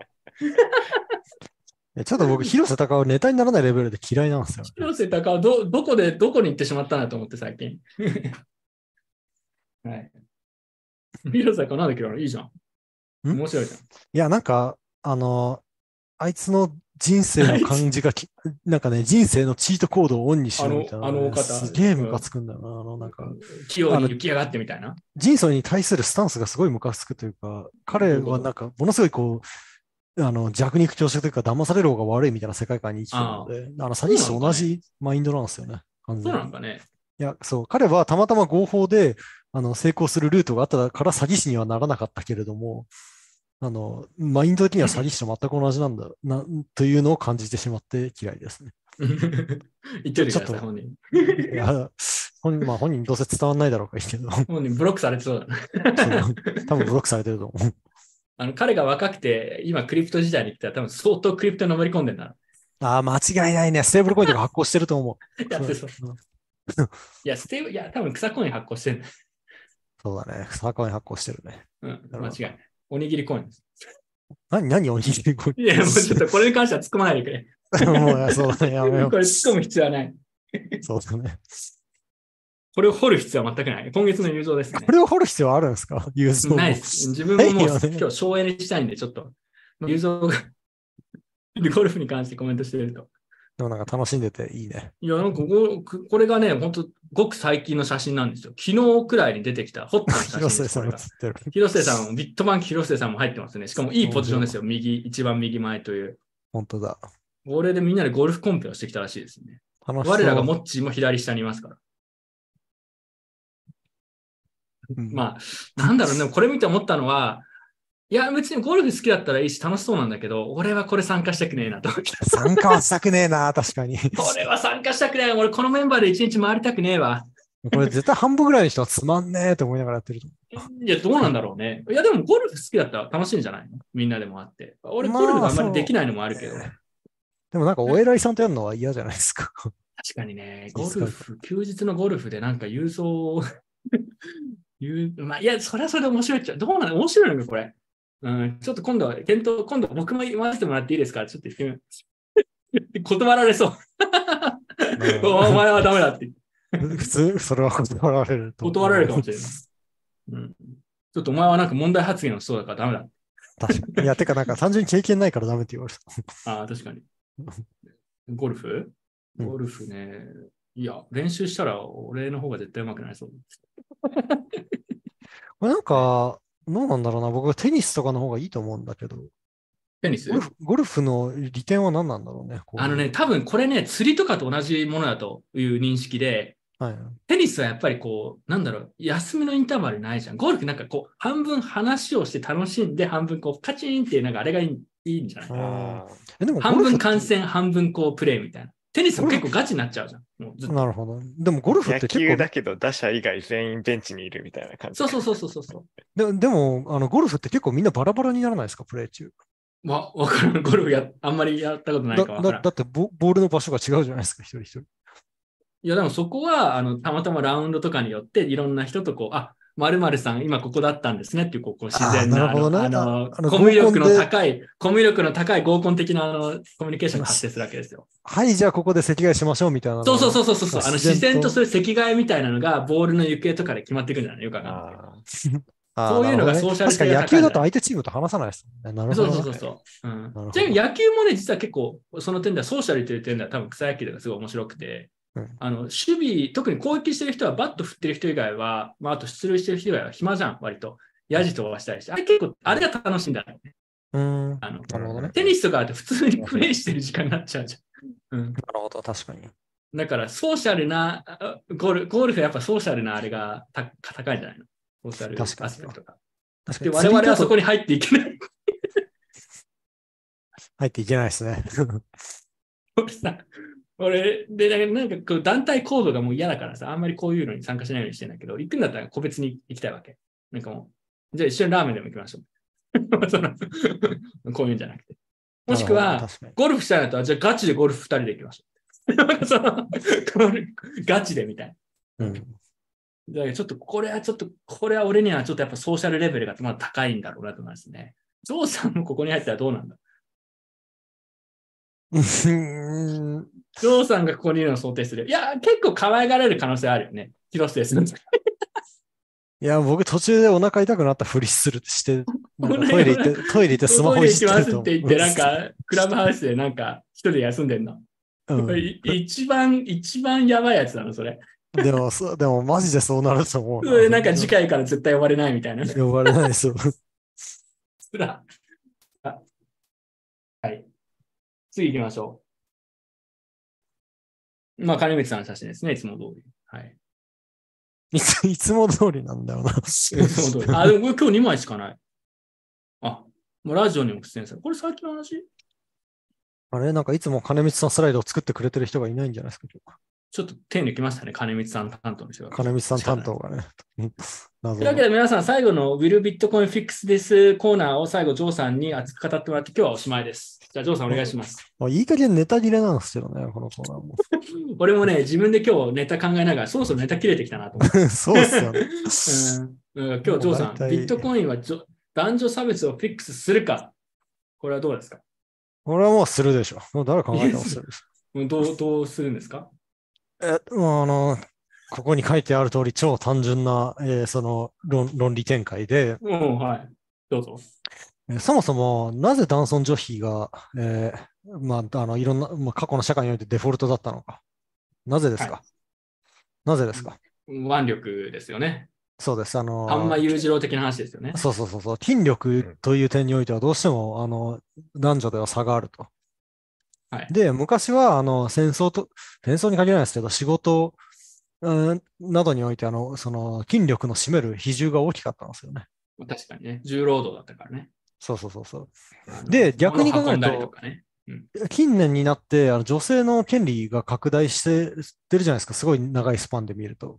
そうですね。いいことだあの、うんまあ、長いスパンで見ると、女性に選挙権が認められたこと自体もそうですし、なんか、はいあのそそう、なんか政治にあの女性が関わってくるようになったのは、女性が戦力になったからなんですよね、簡単に言うと。まあ、戦うん、まあ、なるほど。うんそう。まあ、あの、まあ、家庭内の仕事においてはもちろん女性もどんどんあの昔から重要な役割を占めてたわけですけれど、すこと戦争ということに関して言うと、昔はあのその腕力を劣ってる人だともう何もできなかったんで、昔ってどれくらい昔？え、もうずっとですよね。あの、まあ、近近代重までってことね。そう、重火器が発明されるまでですよね、うと。なるほど。で、まあ、そ女性の、その、あれですよ、あの、権利が向上したのは、その、なんだかし仕事よりも戦争におけるそれが大きいですよね。仕事では昔から女性もある程度活躍の場があったけど、戦争においてはそうではなかった。なぜかっていうと、えっと、その、昔は、あの、どんな武器でも筋力を使う必要だったから。で、重火器によってその差がなくなり、まあ、その傾向はどんどん続いてるわけですよ。はい。で、まあ、そういうふうに、えっと、まあ、基本的に女性の、その、男尊女卑が解消されてきたわけですけど、今でも、今一時的になんか社会的、世界的に戦争が少ないから、あんまりないけど、日本でも戦争起きたら男尊女卑が復活すると思いますよ。なぜかというと、いまだに軍隊というのは、あの、腕力が重要だな、えー組織だからですね。ストレス耐性という点では男女の差みたいなのって科学的にあるのかね？そのあそれだと、まあ、ストレスの種類にもありますけど、あの基本的には長時間の行軍とかだと女性の方が強いんですよ。あ、そうなんだ。そう。だから、それは、あのそ、ういう体制はあるあるんだ。そうそう、あの、スナイパーに女性が多い理由でもあるんですけどえー、、それ面白いね。粘り強いというか。なんか昔、あの、フィンランドとかでは女性スナイパー軍があってめちゃくちゃ活躍してたんですよね。ああ、それは面白いね。なるほど。あの、特に寒い地域だと、あの、女性の方が、なんか、あの、寒いところで寝っ転がってずっと待つっていう、あできできんの？の男性よりは強いらしいんですよ。なぜ、なぜかわからない。そうなの？まあ脂肪のせいかな？なんだなんかろう。おお腹冷えたとか言いそうだけど。確かにな。お腹冷えた。お腹冷えた。それはなんかすごい個人的な話だな。個人的なあれな感じがするな。あでも男もそんな寒いとこ痛くないから。いやまあ、あの、女性が優れてるかどうか置いといて、まあ、差はないんですよ。スナイパーとかだと特に。うん、そうだね。うんうん差は、あまあ、どっちか、例えば女性の方が有利とかあるの、もしかしたらあるかもしれないけど、差はそんななさそうなイメージはあるな。そうそうそうそう。で、ビットコインはどうかないや、ビットコインは戦争をなくすんで、そうああ、つまり戦争がなくしたら男女の差別もなくなるから、あのーということね。おーそういうことですすごい論法。これは結構面白い論法きましたね。これは、面、白い。どどうなんだろう。でもね、僕、今まで、いい、いい、面白い展開だと思った、これは。今までのコーナーで、これはいけると思っても否定されることがあったから、この論法も僕は結構すごい自分の中では納得してるんだけど、そんなことねえだろうって言われたら、いやいやまあ、俺そんな、毎回そんなことねえだろ確かにねって言ってないでしょ、俺。そうそうかな。まあ、そうかも。や、俺は精神論だろって今同じこと。これどうですか、岸見君？おなんか、これ今までとはちょっと違う視点から来たのは面白いなと思いました。そうだね。なんか結構いいかもしれない。あの、あ、本当だ。法。定通貨って軍事力に裏付けられてるじゃないですか、結局。うん。うん、だねだから法定通貨が男女差別をしてるっていうことになるんですね。多分。法定通貨は男女差別だと？これはすごいこう、面白い。あの、でもその通りですね。はい。法定通貨はセクシズ、セクシストだと。多分それツイッターで書いたらすごいレーザーアイからいいねきそう。でもそのレーザーアイはみんな男性なんだよな。困っていくことに。女性のレーザーアイあまりないな。ちょっとやっぱそこも良くないですね。そう。レーザーアイ。マジウケる。あ、これどうなんだろうね。ちょっとね、面白い角度から主張してきたなとは俺思った。なんか、どうせまたなんか無理やりなんかこう精神が 大体ね、我々の今までのビットコインフィックス機能って2つに分かれるんですよ。一つはビットコインを持つことで精神、精神力が高揚して、あ、それは言おうと思った。それは安定する。もう一つが、ビットコインが買うことで価格が上がって、それで生活がいいとか、なんか、ナンバーゴーアップ。この2つなんだよね。ナンバー5アップか精精神性の話になるんだよ、絶対。どいろいろ経由して。確かに。今回の話はそこに執着しなかったから、なんか可能性があるのかっていう、ちょっと。まあでも精神、あの、精神性のところでも一つあって、まあその、うなんだろう、うん、女性があの離婚できないみたいなのは経済的理由があったりするんで。女性が結婚できないのは経済的理由がある。間違った、あの離婚できない。あ離婚できない。まあ確かにそうだね。いや、俺それね、本当思うんだよね。女性に働いててほしいなと思うのは、自分に依存して不利な状況を受け入れる人でいてほしくないっていうのがそうそうそうそう。わかる、うんだってそんな誰かに依存しちゃったらさ、これめっちゃ怖い。自分も怖いしさ、そ。れでいいっていう精神性が嫌なんだよね。わかるわ。必要だったらもう私別れてもいいですよくらいの人じゃないと、なんか怖いよね。うんわかる。だからビットコインいくらの女子いくらおがいるんだけど金に余裕があっても、俺はだからそれ、あの結婚するんだっ奥さんが絶対自立しておくべきだと思うのはそういうことなんだよね。必要だったらもうハードフォークしていいですよと。嫌だったらっていう。その選択肢を取りたくないよね。うんはい、という。え、何の話？男女差別のいや、まあ、わかるわかる。すげえよくわかるけど、男女差、まあ、でもそう、男女差別もかん、それは関係してて、うんうんまあでもさ、でもごめん、それはここに書いてある理屈とはちょっと別の理屈だから一旦置いておこう。じゃあちょっとジョーさんのこの理屈が、あの、ビットコインフィックス男女差別どうなのかっていうことをちょっと考えてみようか、真面目に。ただ、この論論法には一つ弱点があって、自分で言うの？ううん、うぞ。それは、あの、軍隊は必ずしも腕力に依存する必要はないっていう点なんですよね。そうだよね。だってすでに今あんまり腕力じゃないって話しちゃったそうそうそうそう。それだってビットコインなくてもテクノロジーの進化で男女差別解決するってことなのかもしれない。そうそうそうそう。まあ、つまりだから人間の兵士が全部なくなってロボット兵士になり、軍隊がエンジニアになったら、うん。確かに。えっと、そうそう、BTC なくても男女差別は、ね AI とロボ達成ッされる。そうそうト。そうそう。AI とロボットですね。達成されるということになってしまうんですよね、これだビットコインが AI とロボットの開発を進めて、男女、もろとも皆殺しされて男女差別が解消される。ああ、そう人類が滅びるべきな。バッドエンドシナリオもあり得る。人類がいなければ男女差別も発生しない。男女差別、あの、ロボットに根絶やしにされそうなのと、ターミネーターの世界で多分男女差別あんまないです。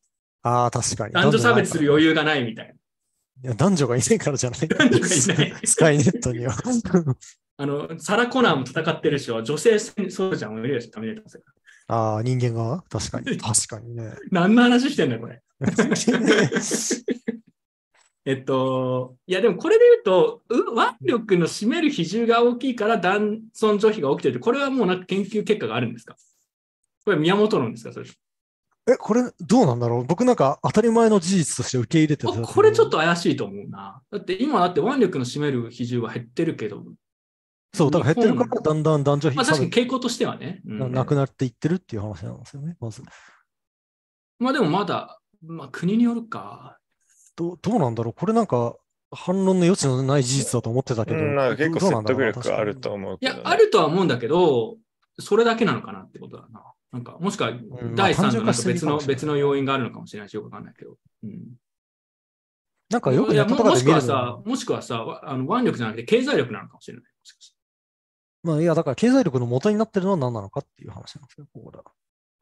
僕の、あの、うんこの論法では、もしフリーマーケットが達成されて、で、そのフリーマーケットで、あの、ブルーカラーの仕事というか、腕力が一切関係なかったら、男女の、あの、稼ぐ経済力は同等であるっていう過程を置いてるんですよね。うん。で、それは、あの、疑う余地のある過程ではあるんですよね。まあ、例えば、ネットでよく見るのは、あの、なんか、じ女性は生理休暇があるから、あの、完全に、あの、イコールにされると不利になるんじゃないかみたいな議論があるわけじゃないですか。ああうん、うんそれは腕力とは関係なく、うんそうだねまあちょっとその、確かにね。差別が発生するかもしれない余地ですかっていうと、腕力というよりは、その子育てとか子供が生まれた時のああのし職場を離脱するとか、そういう話とかも大きいんじゃないの？あそうね。だからそうすると経済力上がらなくて、そうすると結局男性優位になるみたいなさ。うん。まあもちろん腕力みたいなのもあるんだろうけど、最終的にね、なんか、なんか文句言ってきても、俺は腕力でお前を黙らせられるみたいな、なんか、そういう脳筋なのとこって何だか残ってるじゃん。確かそういえば、いつだったかビタリックが、うんあ。の男女平等を達成するには、あのやっぱ人工子宮がひ必要だみたいなこと言ってた気がする。人なんか言ってたっけ？そんなこと？人工子宮？言っなんで？うんいや、だから女性は妊娠期間というみたいなね妊娠期間という点で経済的に不利だから。そういうの多分、それもあるよね。うん。ビタリックを引用してしまったのがすげえビタリックをワン ワンパンで黙らしてやる。脳筋だよ、発想が。俺ら俺ならビタリックをワンパンで倒せるみたいな。でも喧嘩なら俺が勝つし、みたいな。いや俺、マジで低レベルな発想やんダメすぎる、ダメすぎる。ああいつマジで黙らしてやるとかって言って。すごい。負けたりしして、なんか実はビタリックは余暇で柔術をやっていてとかって言って、し締め殺されるかもしれない。パンプビタリックですね。例えば、それで全く関係ないけど、マーク・ザッカーバーグがカリフォルニアのなんか十字大会で優勝したっていうね、どうでもいいニュースがなんか流れて5月に。カリフォルニアの強いらしいよ、ザッカーバーグ、柔術。何大会？何？柔術？柔術。柔術。えへえ、そう柔術も強いんだ。なんか趣味、柔術が趣味でなんか総合格闘技みたいなのずっとトレーニングしてたんだって。それはしてたんだけど、で最近なんか地元のそういう柔術大会みたいなので優勝したらしい。すげえと思って。ー、なんか、ザッカーバーグだから相手がザッカーバーグにはワンチャンン。ですら俺勝てないってことや、つまり。いや、そうそう。なんか、その柔術のやつは見なかったけど、なんか、20キロだったか10キロだったかの重り付きのベストを着て、うんなんか1マイル走って、100回腕立って100回懸垂100回なんかして、もう1マイル走るみたいなやつのをなんか30分以内でできるらしい。なんかピンとこないな。すごいねピン。とこない？えー案外、案外なんか肉体派なんだね。普通のうん人だって、いや、いやなんか普通の人走る部分だけでも20分はかかると思うから。うん。もういや、なんかあの、ベンチプレス何キロとかだったら一瞬ですぐさあわかるけれど、なんか鉄人っぽい、鉄人っぽいよ。いいね。最近、Facebook 自体は経営あんまり良くないみたいですけど、充実の方は絶好調ということで。はい。じゃあ最後ちょっとラッパーしましょう。これ、要はじゃあ結局どうなのかということでね、これ。腕力はものを言うことはある。まあ、これはなんか、じゃあ一旦これは正しいとしようか。腕力とかの影響があって、男尊女卑がありましたと。で、まあ、まだ何だかの残っているところがある。ただ、戦争、ビットコインが戦争をなくすことで、この問題は根本的に解決するので、ビットコインは男女差別をフィックスする。じゃあ、そもそも、でもそうすると、ビットコインは戦争をフィックスするのかって話をしなくちゃいけない。いや、それはするでしょ。いやいや、それはするんですか？でも前やったよ、ビットコインこれやったよねやったなビックスウォーね そうやったよね。俺は、俺の見方はあの軽減するとかあるかもしれないけど、なくすことはないと思うから、そうするとやっぱ腕力社会はなくならない。腕力化はなくなりませんよ、これは。腕力差うんうんはい。じゃあダメか。えでもまあ完全になくさなくても、じゃあビットコインがあることで男女差別が、あの、で日本に日本で特に考えようか？日本で特に、あの、劇的に何かしら大きな改善する効果があり得るのかって言われると、いや、ないんだろうって思っちゃうね。仮に戦争の話が本当だったとしても。どうですか？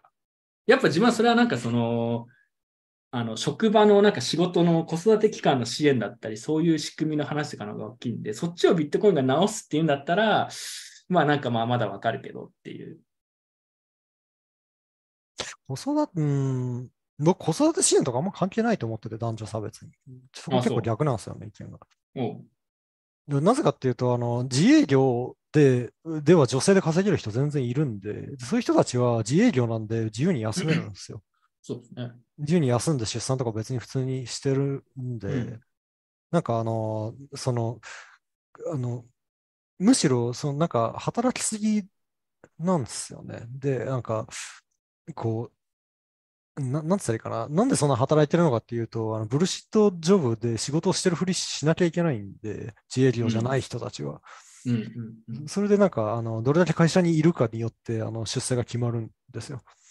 うん。あうん、で、なんか、まあ、つまり、マーケットを徹底させて、個人が全員自分の会社を持ってるような状態になっていったら、別になんか出産でそ、出産育育児でそんな不利にならないんじゃないかって思うんですよね。その、経済的に。まあ、それは。キャリアを断たれるみたいなことを言う人って、その断たれるタイプのキャリアって、そのなんか会社にししがみつかなきゃいけないタイプのキャリアなんじゃないかと思うんですよ。それはね、わかるけど、ビットコインとの関係性を。えっと、まあ、ギグエコノミーですよね。ビットコインとの関係性は、なぜそんなでかい会社が日本で主流なのかっていうと、あの、まあ、税金のせいなんですよ。でビットコインで買うと税金払わなくていい。えっと、はい。それまあはちょっとより大きな、大きなフィックスの問題になるので、次回ビットコインフィックス税金で。え、それで議論する必要あるの？なんか当たり前いやいやありますよだってビットコインで経済、好きなんで。フィアットに変えずにやり取りしてたら、もうそもそもなんかやぜやり取りしてるかどうか見えないし、税金が一切発生しないじゃないですいやー、おそれはやっぱりディベータブルな感じはすごくしますが、か。そうなんだ。ただ一旦それは忘れよう、税金の話は。うんはい。じゃあ最後ちょっとイエスかノーかでいろいろいろ議論したんで、話をした結果、どうですか？じゃあ、キシン君、今の今日の話を聞いてビットコインフィックス男女差別すると思いますか？あ俺はでも結構最初の、あの、説気に入ってたんで、するということで。おうする。イエスは、イエス判定きました。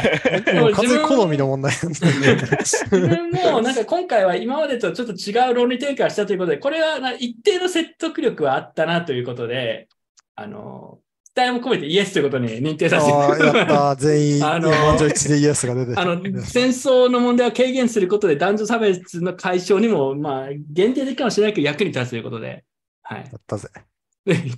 皆さんどうですかこれ聞いてる人たちは。はい。どうぜひ教えてください。次回はブルービットコインフィックス税金ということで。はい。ジョーさんが好きなテーマですね、これ。あの、今までで一番ベストオブフィックスはやっぱり NHK でしたね。あれはもうね、すごいすごいと思いまえ、す。そうなの？なんかこれ、NHK 一番説得力あったと思って。なんかむむしろマスメディアにしてほしかったんだけどな。僕 NHK だけという。そしてね、キシン君が最近ね、ね本場のビットコインフィックスですを堪能してきたんですよ、ついに。本場ですから。ジョーさんの、ジョーさんまだジュニアレベルですか？ら。マスターの話聞いてきたんですよね。どうでした？そう。あの、恵比寿プロがね。でジミーソング。プレゼンテーションのタイトルが。はい。フィアットフィアットルーンゼロっていう。待ってこれ、もうこれがいいよね。このタイトルあが。これ多分なんか、近々出す本のタイトルらしいんですけど、はいはいあのっていうプレゼンテーションをね、1時間弱ぐらい聞いてきたんですけどね、めっちゃ説得力あったよ。本当マジで？マジで？言ってること僕と一緒じゃないの？そうなの？ピカソ、ねピカソとか言ってて、俺たち笑ってたじゃん。ピカソ、それなんか精神論やねえか、ジミーソンって言ったんだけど、そんな説得力ありました？やっぱプロは違上う。手、。上手だったよ、話の展開が。あああ、じゃあ、ジョーさんもやっぱカレーレベルに行くと、何言ってもフィックスで、ーこの本絶対買わないといけないな、僕、ジミーソンの本。いやーいや、マジで、もうすごいあの説得力があって。まあ確かに、その、うん最初に、いや、日本だけはなんかおかしいみたいな、その、うん日本だけはおかしいって言われて、あの、あパの、パ存存じております。パッと見て、フィアットの割にはうまくいってるじゃん、みたいなそう、そう。話をしてたけど、存じております。ただやっぱりね、ねなんかその、低成長とかそういうのは、そのみんなが生産性とかそういうなんか、社会を良くするためとかじゃなくて、ね、お金の蛇口に近づこうという努力ばっかりしてるから、いや、本当金融系の仕事ばっかり行くし、そのうん政府の仕事ばっかりするし、みたいな。お大石さんじゃん説得力あるよ、日本。そう、大石さんが言って大石さんがね大石説じゃん、これ。抗菌チューチューってやつですよ。抗菌チューチューってやつ。いや、日本でも全然説得力あるよね。そう、だからこの辺はね、めちゃくちゃ、うんああ、これ多分言ったら、街行く人の3割ぐらい、ああ、ビットコイン意外といいかもしれないって。マジか宣教師として、宣教師として日本に。やっぱこれ広めないとな。そうジミーソン立候補した方がいいと思った。え、でも、でいや、これ分かるんだよ。低成長だって価値の創出よりお金の弱点に近づく。これ、これも、経験的にもこういうこと、今はもうすでに起きてるし、なんかまあ、起きるのは見える。けど、じゃあ、それはそうだとして、ビットコインだとどうこれフィックスするのってとこが、やっぱりちょっとね、ジミーソン飛躍するんで。ソング飛躍するんですよ。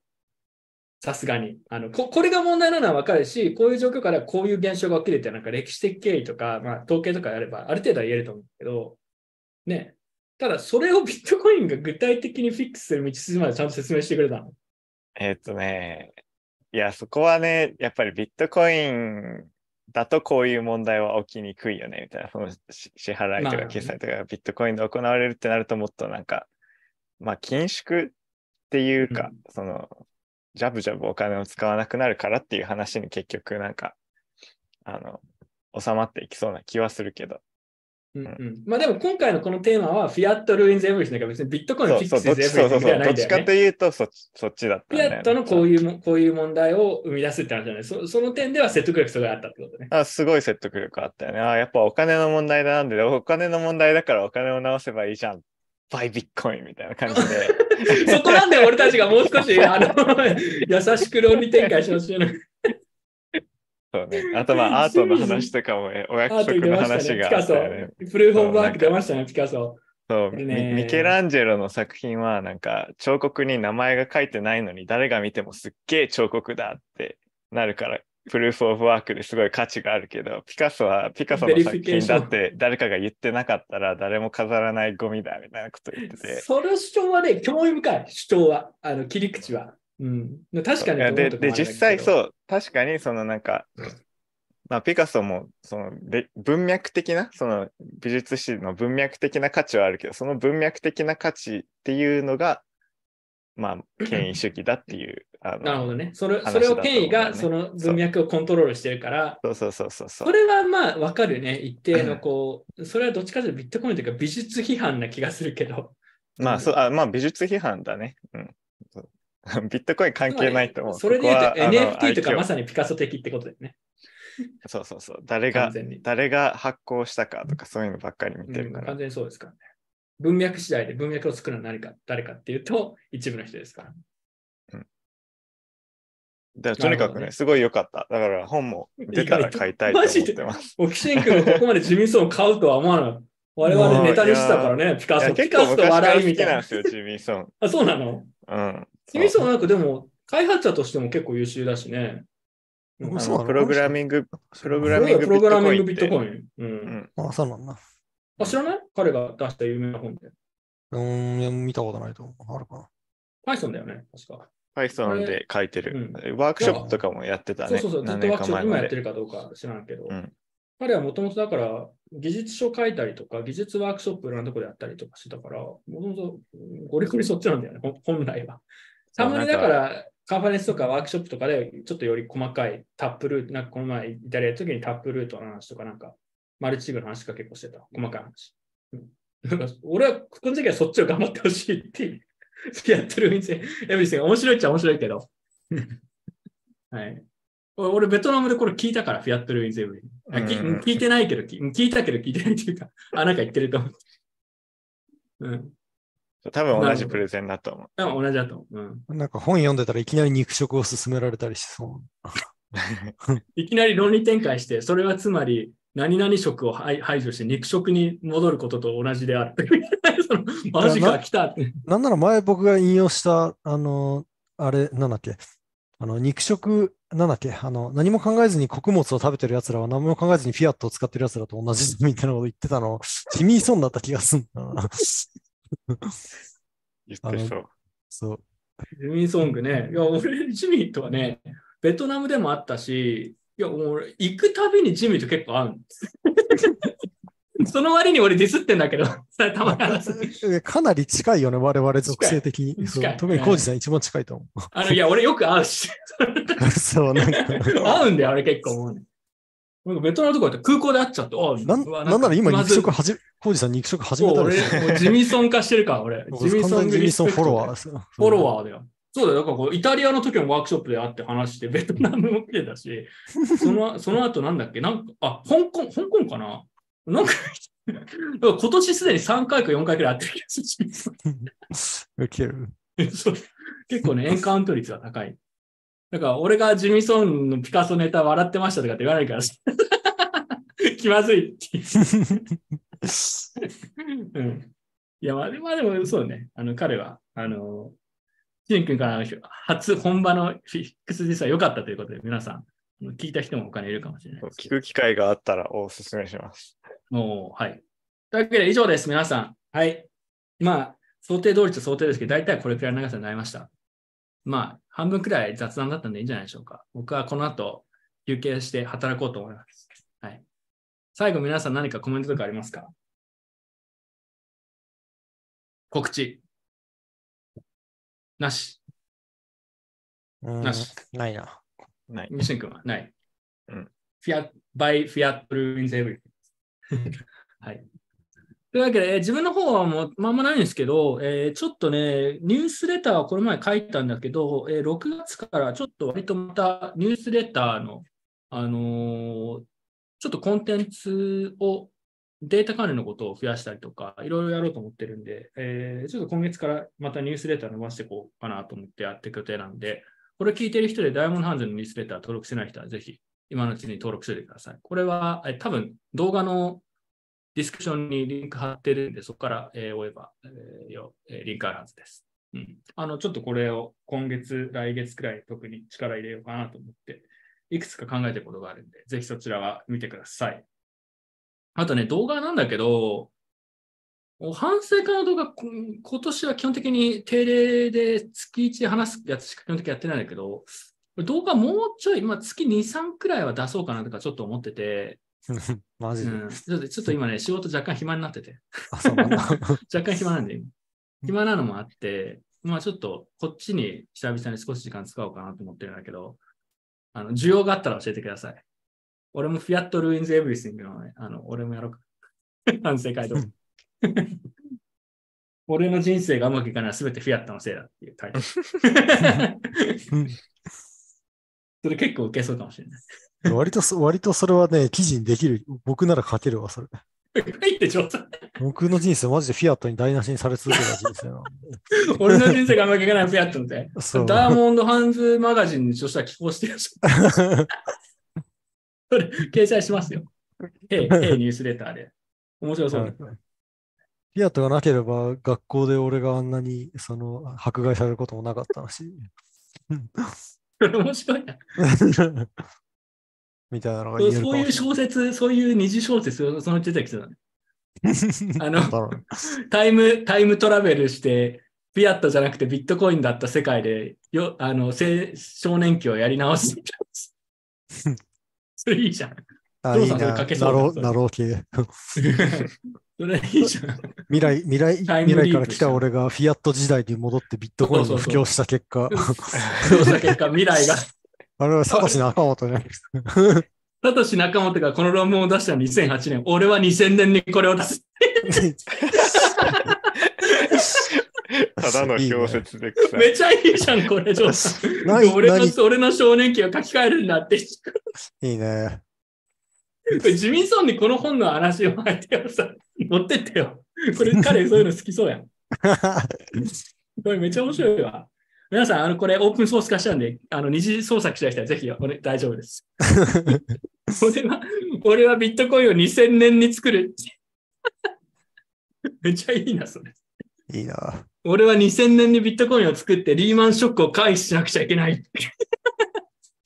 いいね。いいね。それ絶対、絶対何やっても絶対リーマンショックがそれで起きちゃうっていう。いや、これ面白そう。あの、ぜひ皆さん、クラウドファンドしてジョンさんがこれを作れるようにしてあげてください。という というわけで、えーえーまあ、ニュースレターね。ニュースレターのことだと動画もちょっと今月から考えますけど、何かしら動画、もしくはポッドキャスト的なコンテンツを少し増やす可能性があります。というわけで、ぜひ、そちらの方は、なんかこういう話がしてほしいとかあればコメントなどで教えてください。では、以上です。では最後、いつも通り音楽を聴いておしまいにします。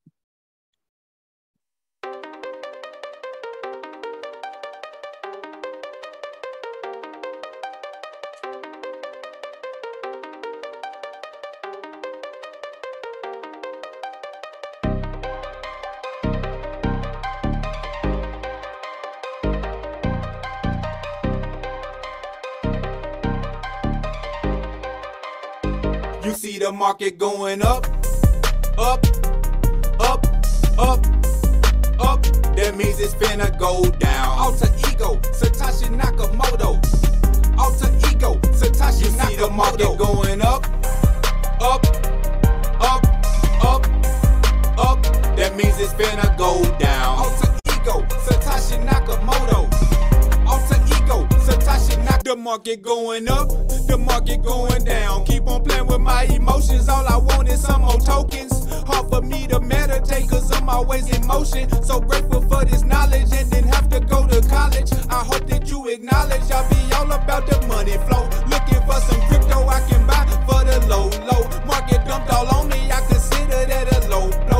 a stop loss, man, you slipping, that's a no no. Working with this leverage got me all up in the bank vault. Put in all this work, you can't be mad, it ain't my fault. I've been smashing Rari, doing donuts on the asphalt. Anti laser radar shield, nope, I will not get caught. Neighbors taking pictures when I pull up out the garage. 300k in bells and whistles, this is not a facade. Got the groupies going crazy, wanna slob on my knob. I can't teach you everything, no sir, that ain't You my see the market going up, up, up, up, up. That means it's finna go down. Alter ego, Satoshi Nakamoto. Alter ego, Satoshi You see the market going up, up, up, up. Means it's finna go down. Alter ego, Satoshi Nakamoto. Alter ego, Satoshi Nakamoto. Crypto face, alter ego, Satoshi Nakamoto. Market going up and down just like a pogo. Scamming in my comments, then you probably are a bozo. Been real from the start, man. Then you get the memo. Offshore accounts, but my bars are on tempo. Corners, I'ma bend them. Rari, high RPM them. Hands off the wheel, positive traction when I spin them. Trading is my specialty. Nobody can really mess with me. When it when it comes to BTC, yep, I got the recipe. In and out carefully, fine tune my strategy. Technical analysis, my whale crew some savages. Hardly check my balances, they keep on going up. Big old dog named Sid, been a beast since a pup. Some of y'all call it luck, I call it divine intervention. When I'm pulling up, you can already see the engine. Game, game so cold, might as well You be see a the market going up, up, up, up, up. That means it's finna go down. Alter ego, Satoshi Nakamoto. Alter ego, Satoshi You see the market going up, up, up, up, up. That means it's finna go down. Alter ego, Satoshi Nakamoto. Alter ego, Satoshi Nakamoto.